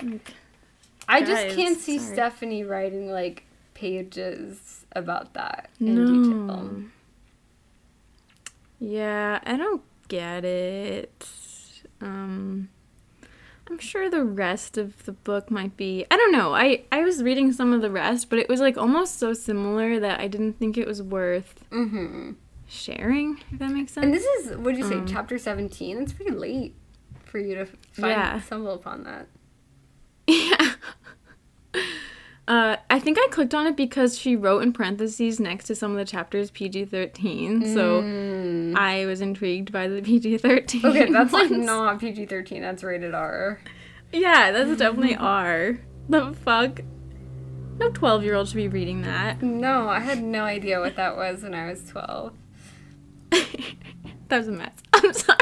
I feel ashamed. I feel ashamed. I. Well, is that is that um it or don't you have one more, right? I have one more. Um, this is just for fun. It's just very silly and Mhm. I don't think many people have read it, but it's called it's called Twilight. Only they're at Walmart Oh, that's cute. By Ben Grande. I feel like that'd be a I cute T-shirt or something. I think it's just one chapter. Mhm. It's it's not really a story. Um it's literally just Bella and Edward At at Walmart? Walmart. I love it. It's in third it's in third person too. um like here's a part. They stepped into the building. Edward walked over to the carts, pulled one from other rows, and started pushing it past the store's anti-theft sen- sensors. The back wheel squeaked and the cart bumped along awkwardly. Geez, we always get the cart with the squeaky wheel, Bella said Riley. Everyone in Walmart chuckled at her everybody in Walmart chuckled at her relatable sarcasm. You You are the love of my several century long life, 16 year old high schooler. What? She's 16. 16. I know. Edward pushed the cart back and grabbed another. This one rolled along smoothly. Welcome to Walmart, greeted a young man in a blue vest. I don't know if I can read this. Edward and Bella turned right onto the main aisle. They looked down the aisle of health and beauty as they walked past. Oh, toothpaste, I need some. Bella walked down the toothpaste aisle while Edward waited by the cart. She looked at the different brands. this is so pointless. Um, yeah, they're literally just at Walmart. There's really nothing to say. That's Uh, cute. Get, get some Clorox wipes while you're down there, Bella shouted. No pun intended. What? what? What's the pun? Down the aisle at him. Edward paused and ca- called back. I don't see any. Are the Lysol wipes okay? Bella thought for a moment, then shook her head. No, Clorox wipes com- came out first, and the Lys- Lysol wipes sort of came along and stole its fan base. Kind of like how. Oh my gosh. This seems like it's written by a hater. What? Kind of- I can't read this. What does it say? Kind of like how Harry Potter's fan base inexplicably all gravitated to a poorly written Mary Sue vampire fan fiction no, series. we can't read that. I know. We can't read this. I'm sorry, I didn't fully read these stories. That's funny though. I would love to Somebody out there did that. I would. I mean, it's cute. Like I like to see Edward and Bella in the mundane moments of life. Yeah. That I just wanted to find a weird story and that was one. I'm sorry, I feel like I'm so less prepared for you, even though I was like up reading stuff. I just You brought a, ver- a variety. yeah, there's there's a lot of weird stuff out there basically. I know that people probably tell us to ignore that, but um It's hard. It's hard to um, it's out there. to find like the. I'm I'm shocked by the P.A. Lassiter story. So that is what what do they call um her continuation of Twilight again? Like it has a name. Mm, I'm not sure. Let me see. I have the f- link right here. No, I don't. Yeah, guys, we were interviewed by the Wall Street Journal, and we were so excited about it. Um, and then like she was just asking us like different things about like the Twilight fandom and what we knew, and like we brought up like oh like we don't really we're not into fan fiction, but we know like someone continued the stories, and then just that Mhm. little detail caused them to like totally pivot their direction of the article um, from us to uh, P.A. Lassiter. Which is that's great for her. It's really amazing for her, but uh, we were uh, cut out of the article. Yeah, we actually, were I think Totally. briefly mentioned, but Yeah, I think we had one sentence. Um, that's how press goes, you know. I know. I mean, I don't want to like totally shade P.A. Lassiter. I'm sure she's like a nice lady, but did the Wall Street Journal people know I know what they were talking about? I know. I don't. Think I don't think it so. it seems like it's called Twilight: The Missing Pieces. Hmm. There's a lot of I I learned. I'm sure fan fiction veterans will like roll their eyes at this, but I learned there's like a term called I think it's like Jarabbles.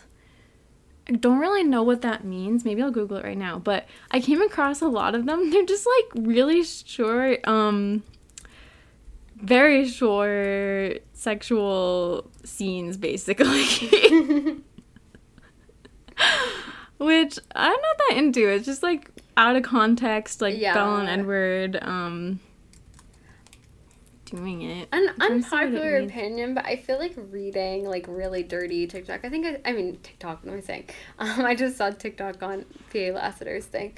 I think reading really dirty fan fiction can be pretty boring, um, or even like Fifty Shades of Grey. Yeah. I found it boring. Like, I think like one scene in a book is what would make it exciting, but any more thing more than that, like, there's just not a lot of tension there anymore. Yeah. Mm, I think it's tough to pull off. Like a lot of them come out very similar. Mm-hmm. Yeah, I mean, there's only so many stuff that you can say.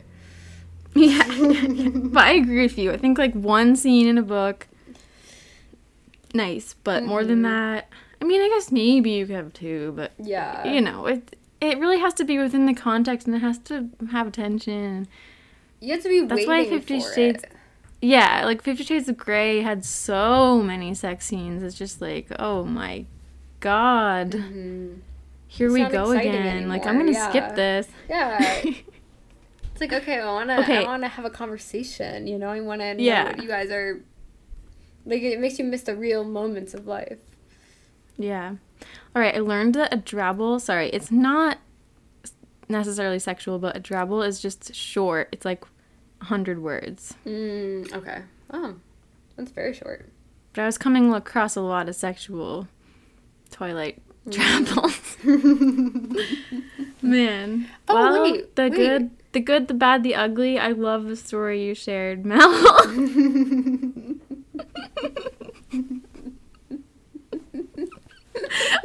I. I mean I liked the first one. I liked the Ithaca is gorgeous. one, yeah, that was really good. Um, I, I just noticed that P.A. Lassiter actually has published a book, The Snake Handler's Daughter: Tales of Sex and Intrigue, in Amity, Sex and Intrigue. Kentucky. So she does have a little bit of like a um, more erotic, I think, prose than Stephenie Meyer.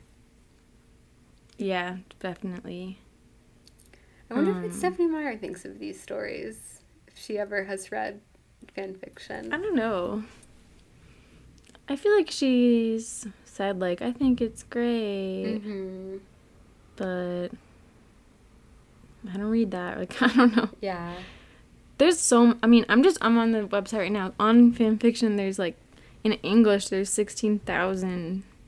16,783 Twilight stories. Oh my goodness. so much. And there's more in there's like 347 in French, 334 in Spanish, and some other languages.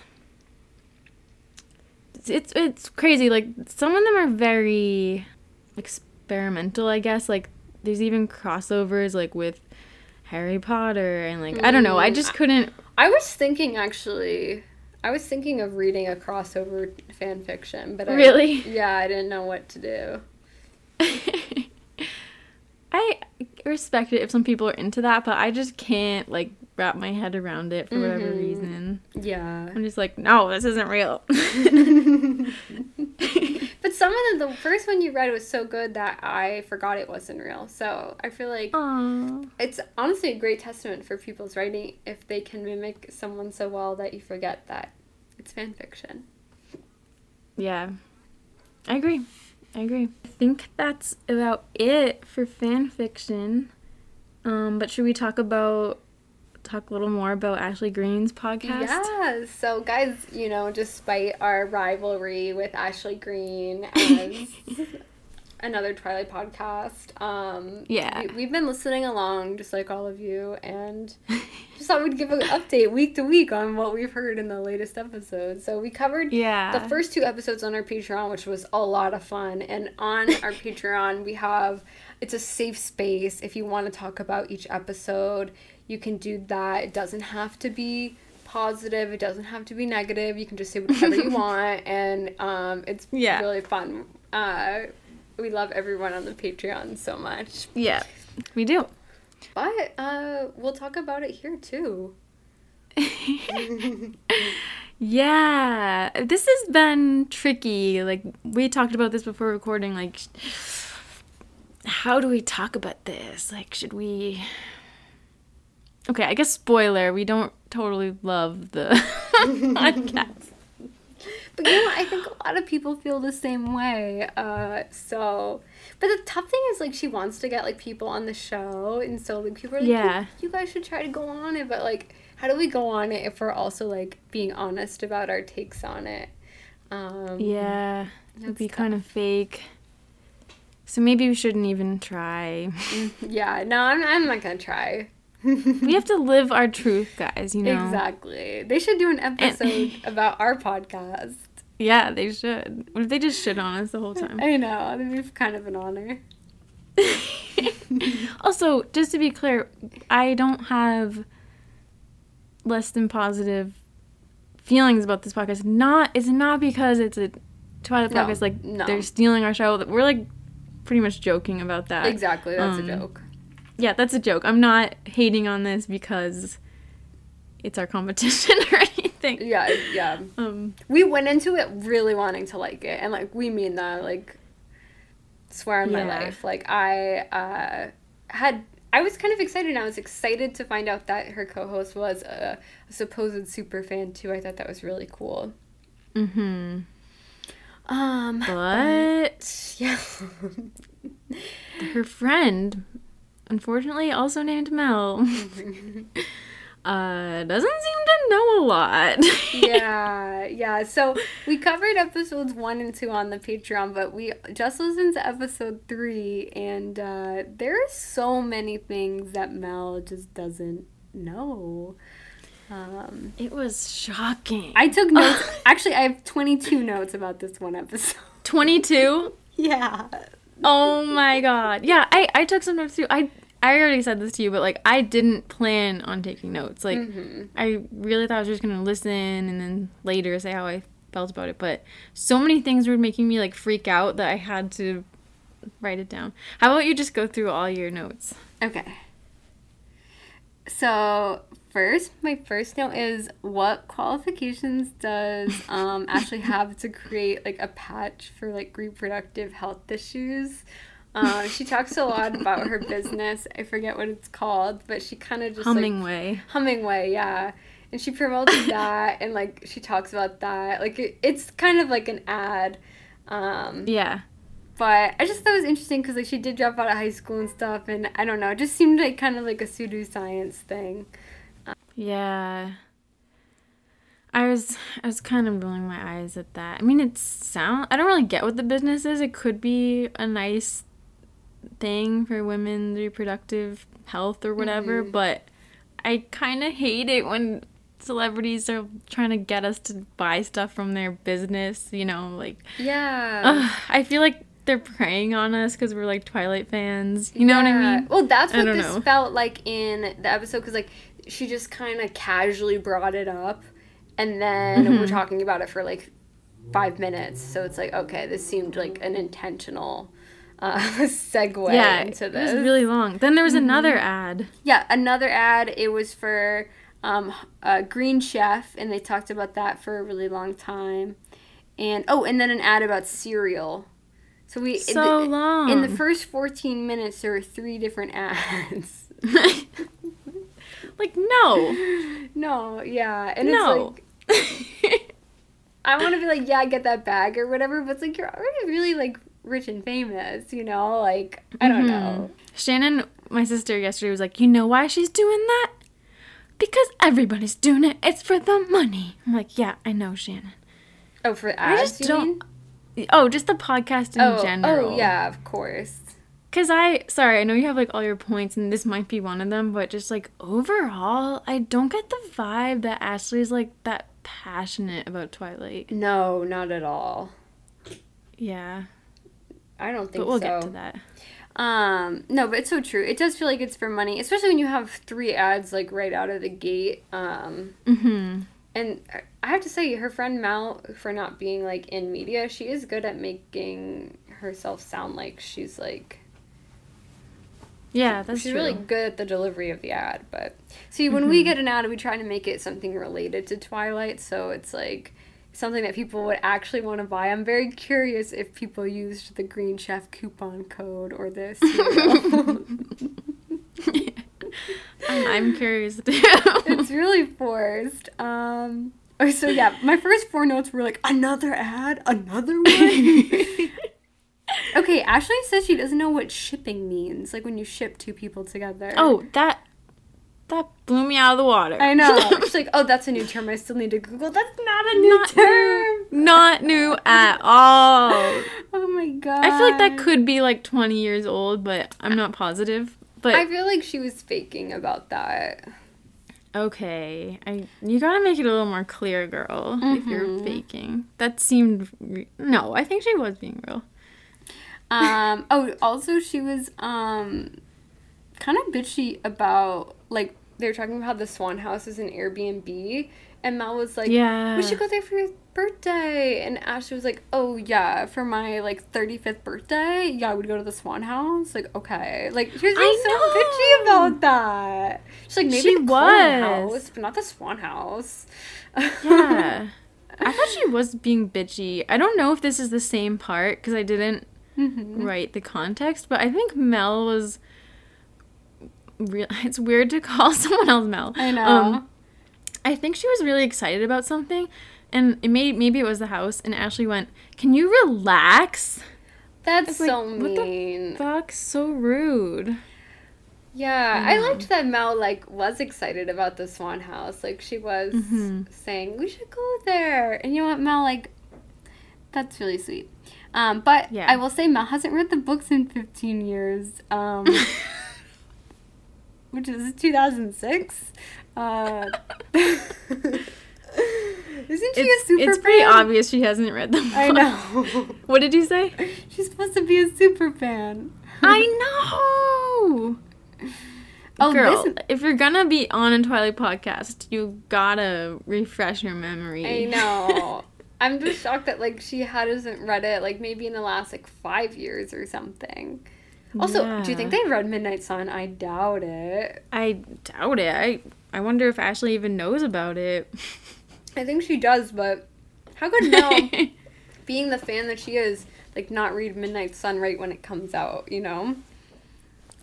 yeah, and I think if she did read Midnight Sun, she would know some things that she doesn't know. Yeah, I agree. It's like the eyes, especially, Yeah. or how yeah. old Edward is, which they also didn't know.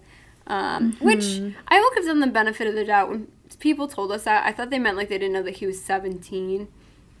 I Yeah. think Edward's real age is a little bit confusing because, first of all, are we talking about the book or the movie? Because would you agree that even though the book takes place in 2005, I would say the movie takes place in 2008? Yeah, yeah. I'd agree Right. with that. Like, like Yeah. there is a cultural difference between those two years, and Mm-hmm. they're not like wearing 2005 style or anything. Yeah, So, I agree. in that sense, how old he is is different. And it's like, well, how old is he in Twilight or in New Moon or Eclipse? Obviously, that changes hmm. too. So, I could see, but they were pretty off. They said the 1890s he was born, which is like a full decade off. But I'll give, him, I'll give him the benefit of the doubt for that. yeah, that's that's okay, but some other things were not okay. Okay, Ashley was cringing at the spider monkey line, which is like I know. I wrote, why is she being such a bitch? Like that's not that bad. I know. She thought that was so lame. I'm pretty sure Kristen came up with that or like picked it. Yeah. Or Kristen or Rob, I forget who, but like uh Catherine wrote like ten lines. Like yeah. honestly, if I was Catherine I would be offended by that. I know. Um, oh yeah, and then Ashley got Ashley tells Mel that she drank the Kool-Aid about um, not finding it creepy that Edward watched Bella's Bella. I know. Like Ashley is But- really reiterating these like Twilight hater points. Yeah, she's making it clear like I don't like this. But Mhm. Mel Mel did say what we have said on our own show that it's like Exactly. If it's a vampire, okay. I, but if a real person did that, it would be creepy. But he's a vampire. Like she said that, and I was proud of her for making that Mm-hmm. Distinction. Um, yeah, Ashley was annoying me then. Yeah, just not that nice. Um, they say something about Victoria, like how Rachelle. They're like they're talking about how she's so great in the role, and they're like, but then she doesn't come back. Um, she comes back in New Moon. I know. Stupid. Um, so they just forgot that. Um, they let's see. Oh, this is great. I appreciate Mel for this as well. She asks Ashley, um, uh, when did Rob and Kristen start dating? Um, yeah. which is like she's like everyone wants to know this. I really want to know. And again, Mel, like thank you. Like I really do think like I liked her in this episode. Um, yeah. Me too. And Even though she was kind of dumb. yeah. Ashley was like, mm-hmm. Mm-hmm. Like like she didn't really want to talk about it. Which is like, girl, you were promoting that you're gonna like spill the secrets that everybody wants to know. I You were literally like in you know Ashley was thinking in her head when she was promoting it like that. Like she's teasing that like people would want to know this. And then on the show she's acting like, mm, I don't really care about them. Like I don't know, I never even thought about them. I know. I freaking hated that. Yeah. She was acting so okay. I wrote. I'm sure you have this too, but I wrote down like some exact quotes from her. She said, Mm-hmm. "I can't talk about someone else's relationship," and then she said, "I think they started dating in Twilight. No, they didn't. I actually wasn't fascinated with their relationship like the rest of the world. Like, okay." That's kind of a diss to Mel, her supposed yeah, friend. I know. Like, and to us. I actually wasn't fascinated with their relationship like the rest of the world. Um, then she said that she thought they started dating in New Moon, which is, which is like the common knowledge of most Robsten fans. But Yeah, then but she, she said, originally thought they dated in Twilight, which hmm, Yeah. kind of interesting. I know, like what the okay, like what's the truth? And then she said, I remember at one point he, meaning Rob, told me he was mm-hmm. dating someone, but didn't say who. Like, get off your high horse. She mm. said. And then she also said the studio advised against it. And she said it wasn't obvious that they were dating. And then she kept insisting, she said the same phrase like twice, that it wasn't a blip on her radar. Yes, it was Ashley, and you know what? Know. You know what though? This is like me really being bad and starting a rumor, and I shouldn't do this. I uh-huh. think Ashley wanted to get with Rob, Dude, I thought the same thing. and that's why She Rob. seemed salty. Yes, and that's why Rob said, "Oh, I'm dating someone." Because Yeah. Ashley was trying to make a move on him, and that's why Ashley what- even remembers it. Yeah. Because you wouldn't remember someone casually saying to you like 15 years ago, like, "Oh, I'm d- dating someone," you know. That's and why that it's even she a memory. said, yeah, and she said, get off his high horse. Like, she sounded Mm-hmm. angry. yeah, It's kind of rude. I But re- if she felt rejected or something. I think she did. I really think she did. She alludes to having drama with another cast member as well, and I do wonder if it's Kristen. I hope it's not. Um, I know. But she did say something about, like, Mel said something good about Kristen's performance, and Ashley's like, oh, I'll tell her that. So that makes me think they're on speaking terms, but I don't know. Yeah, that was interesting to me. Uh, I know someone on our Patreon wondered if it was true that she was like in touch with them. Um, I don't think she'll It was get kinda- Rob and Kristen. yeah, and was wondering if that was true and was saying like would she really still have their number? I do still have some people's phone numbers from like literally 2008. I don't know how, but I do. Um, but yeah, I don't I don't know. It's hard to picture for some reason her like texting Kristen. I don't think she would. I think she probably still talks to like Kellan and like other people she's done press with. I mm-hmm. know that her and Peter, I believe, were at Rob's birthday party like a number of years ago when we talked about it, mm. like being in the headlines. So she probably. That's so weird. I know. Cuz she has talked several times about how she thinks he's hot. Yeah, she has. I think she. I think she really did make a move on him. I truly believe it. could just picture it. And like I would too. I would too. So I'm not like judging her or anything. I just think that like Yeah. that's why that conversation came about. I do think it's odd that Rob wouldn't would say I'm dating someone and just not mention that it was like Kristen. Yeah, you're so right. like the like why would she why would that phrase come out of his mouth to her like would she would have had to say like so are you seeing anybody or like Mm, yeah. oh do you want to go get coffee you know what i mean Yeah, yeah.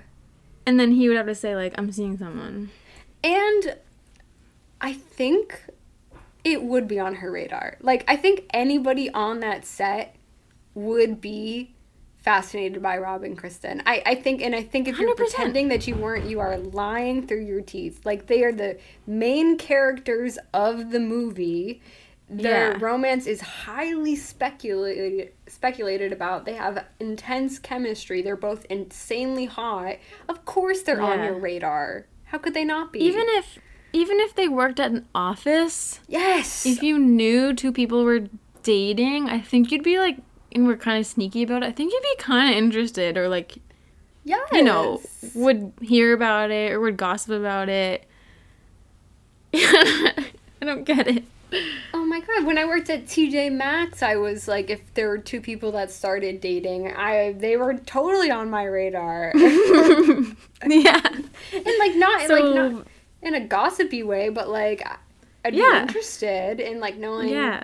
you know, ab- about their relationship and if they broke up and stuff. So Very weird. this is on a different scale too, and it, to me, it makes it seem like she's not going to bring it up again. The way she's like, mm-hmm, mm-hmm. Yeah, I, I don't know. really care about them. yeah, that was so annoying. But Mel was like into it, so I got to give her props for that. Hopefully, she brings it up again. What's So- next? Oh well, so then like Mel is like, well, some people thought they faked the relationship, and Ashley was like, Oh, so yeah. did they think that she was gonna fake date Jacob too? Like, no, Ashley, I know. no one said that. no. Um, let's see. Oh yeah, well, Mel mistakenly, and I'll give her some grace for this because I get it. Mel thinks that they had kissed at the Teen Choice Awards in front of the surfboards. and Oh, I know. We know They that's didn't. not true. That's- They never actually kissed. No, that's historically inaccurate, and it, it wasn't at the Teen Choice Awards. It was at the MTV Movie Awards. I Like, know. The popcorn, not the surfboard. God. And uh, that was just a totally fake memory. yeah, yeah, she was like, we all remember when they kissed in front of the surfboards, and we were all like, oh my god, like that didn't happen. it did not. We all, all the fans just loved it. I did almost try to do a Robsten fan fiction instead. But I was like, okay, I can't do this. oh, that would have been cool. I know. I'm sure there are Dang. some. Maybe Um, another time. Yeah, so Ashley, like I said, she said she didn't see eye to eye with someone, but she did say something. She, she didn't allude to who. She didn't say who it was. She wouldn't say if it was male or female. She said if the person comes on the show, she'll say who it was. But before she got into that, she said something about there being a sibling spat, which makes me actually think that the person that she feuded with was one of the other Cullen siblings. Um, hmm, maybe it was Rob, maybe Nikki. Oh, oh, Rob, yeah. I don't know. Well, maybe Rob because he rejected her. yeah. I noticed she did this a couple times in the episode. She started to say something and then stopped, but I felt like I could tell what she was gonna say. What was she gonna say? um like during this part when she's talking about like the because mel asked her like did you ever have any like a fight with somebody or you know drama ashley said no but she said like there was someone i didn't l- like she started to say didn't like but then she stopped she didn't say like but she said there's someone i didn't uh, someone i didn't see eye to eye with i was like what the fuck Eye to eye on what? Like, I know. And then she said she was the only one who didn't get along with somebody. oh, well, didn't the person that she didn't get along with also not get along with someone? Or did they have no idea that she didn't like them? I don't know. It's interesting because we've heard rumors that she is difficult on set and a diva and like had a mm-hmm. reputation for that. And she kind of like, not that she's like admitting to that, but like she's talking about how she had so much problems. She had problems with like the directors and the producers, and how she'd be like in her trailer and she'd be really annoyed that like they called her to set, but like she didn't actually have anything to shoot for hours and she'd be sitting around. Yeah. Like it really did seem like she had a temper on set. I know. Then there's a part when she once again like started to say something and stopped. She said that um I I don't have the exact quote, so I'm sorry if I mess it up, but I swear she started to say that she yelled at her agent, but she stopped and said she was passive aggressive.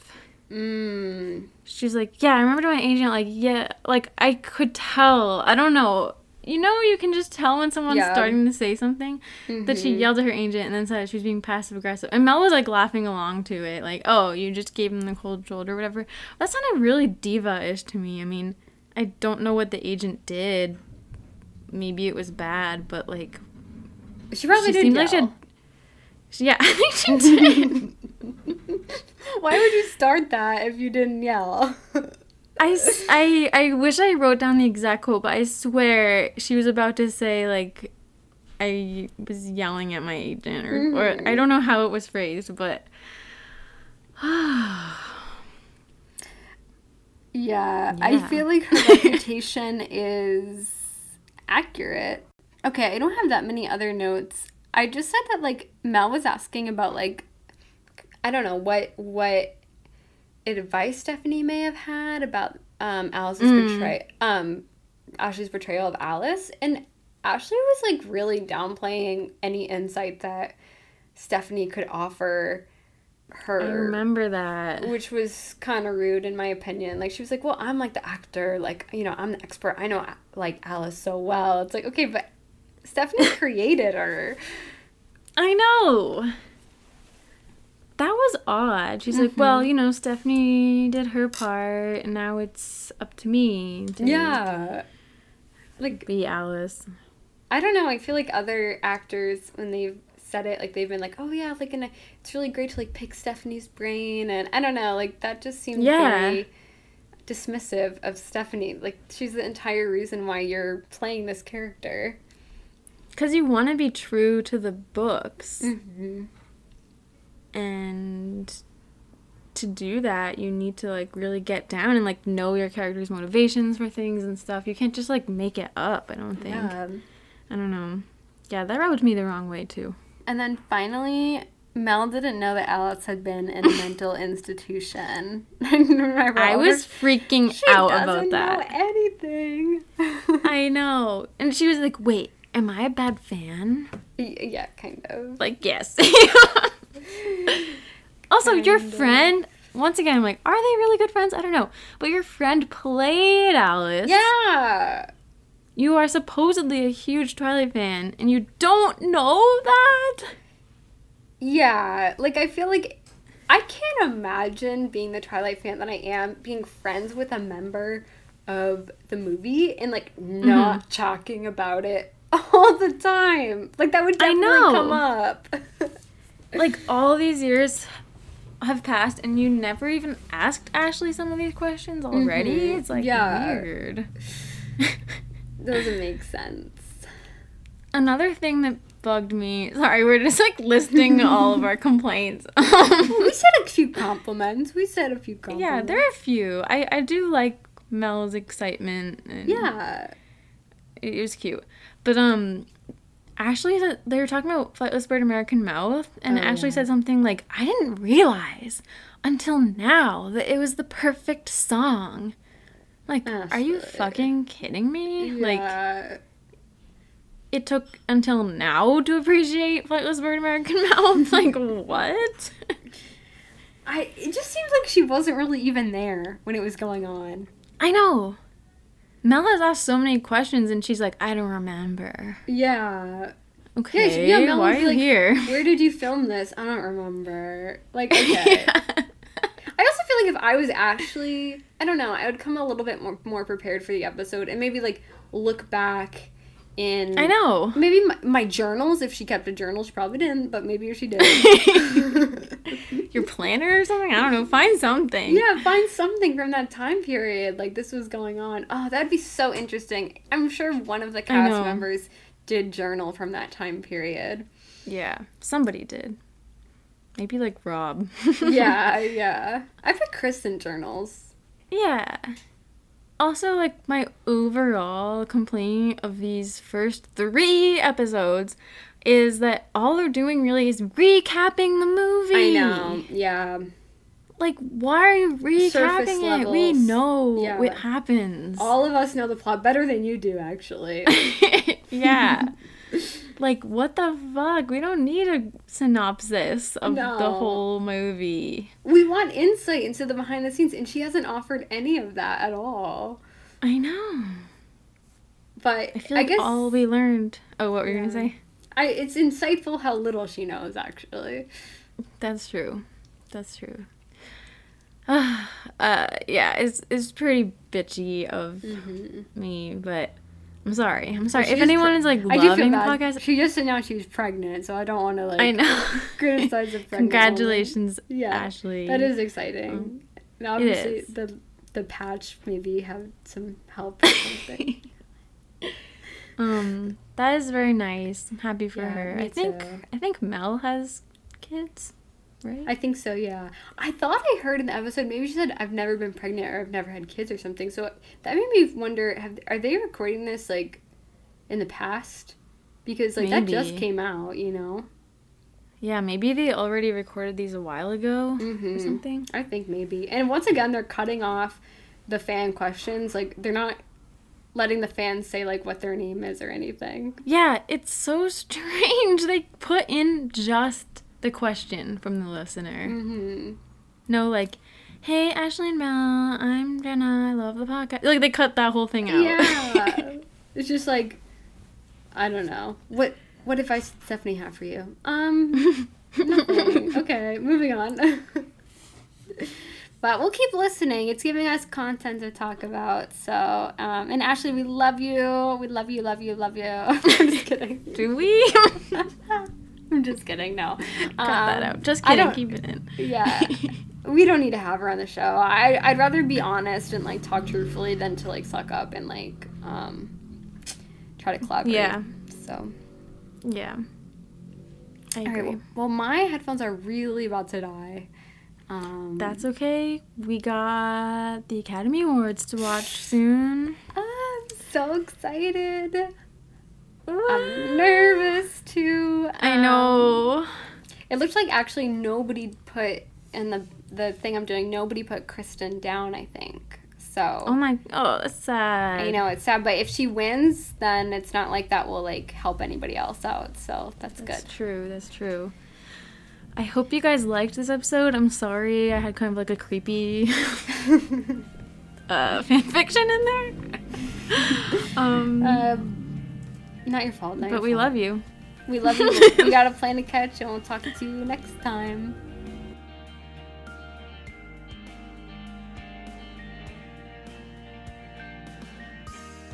You can contact us at anotherbiteoftwilight at gmail.com or find us on Twitter and Instagram at Another Bite of Twilight. Theme music is by Traces. See you next time.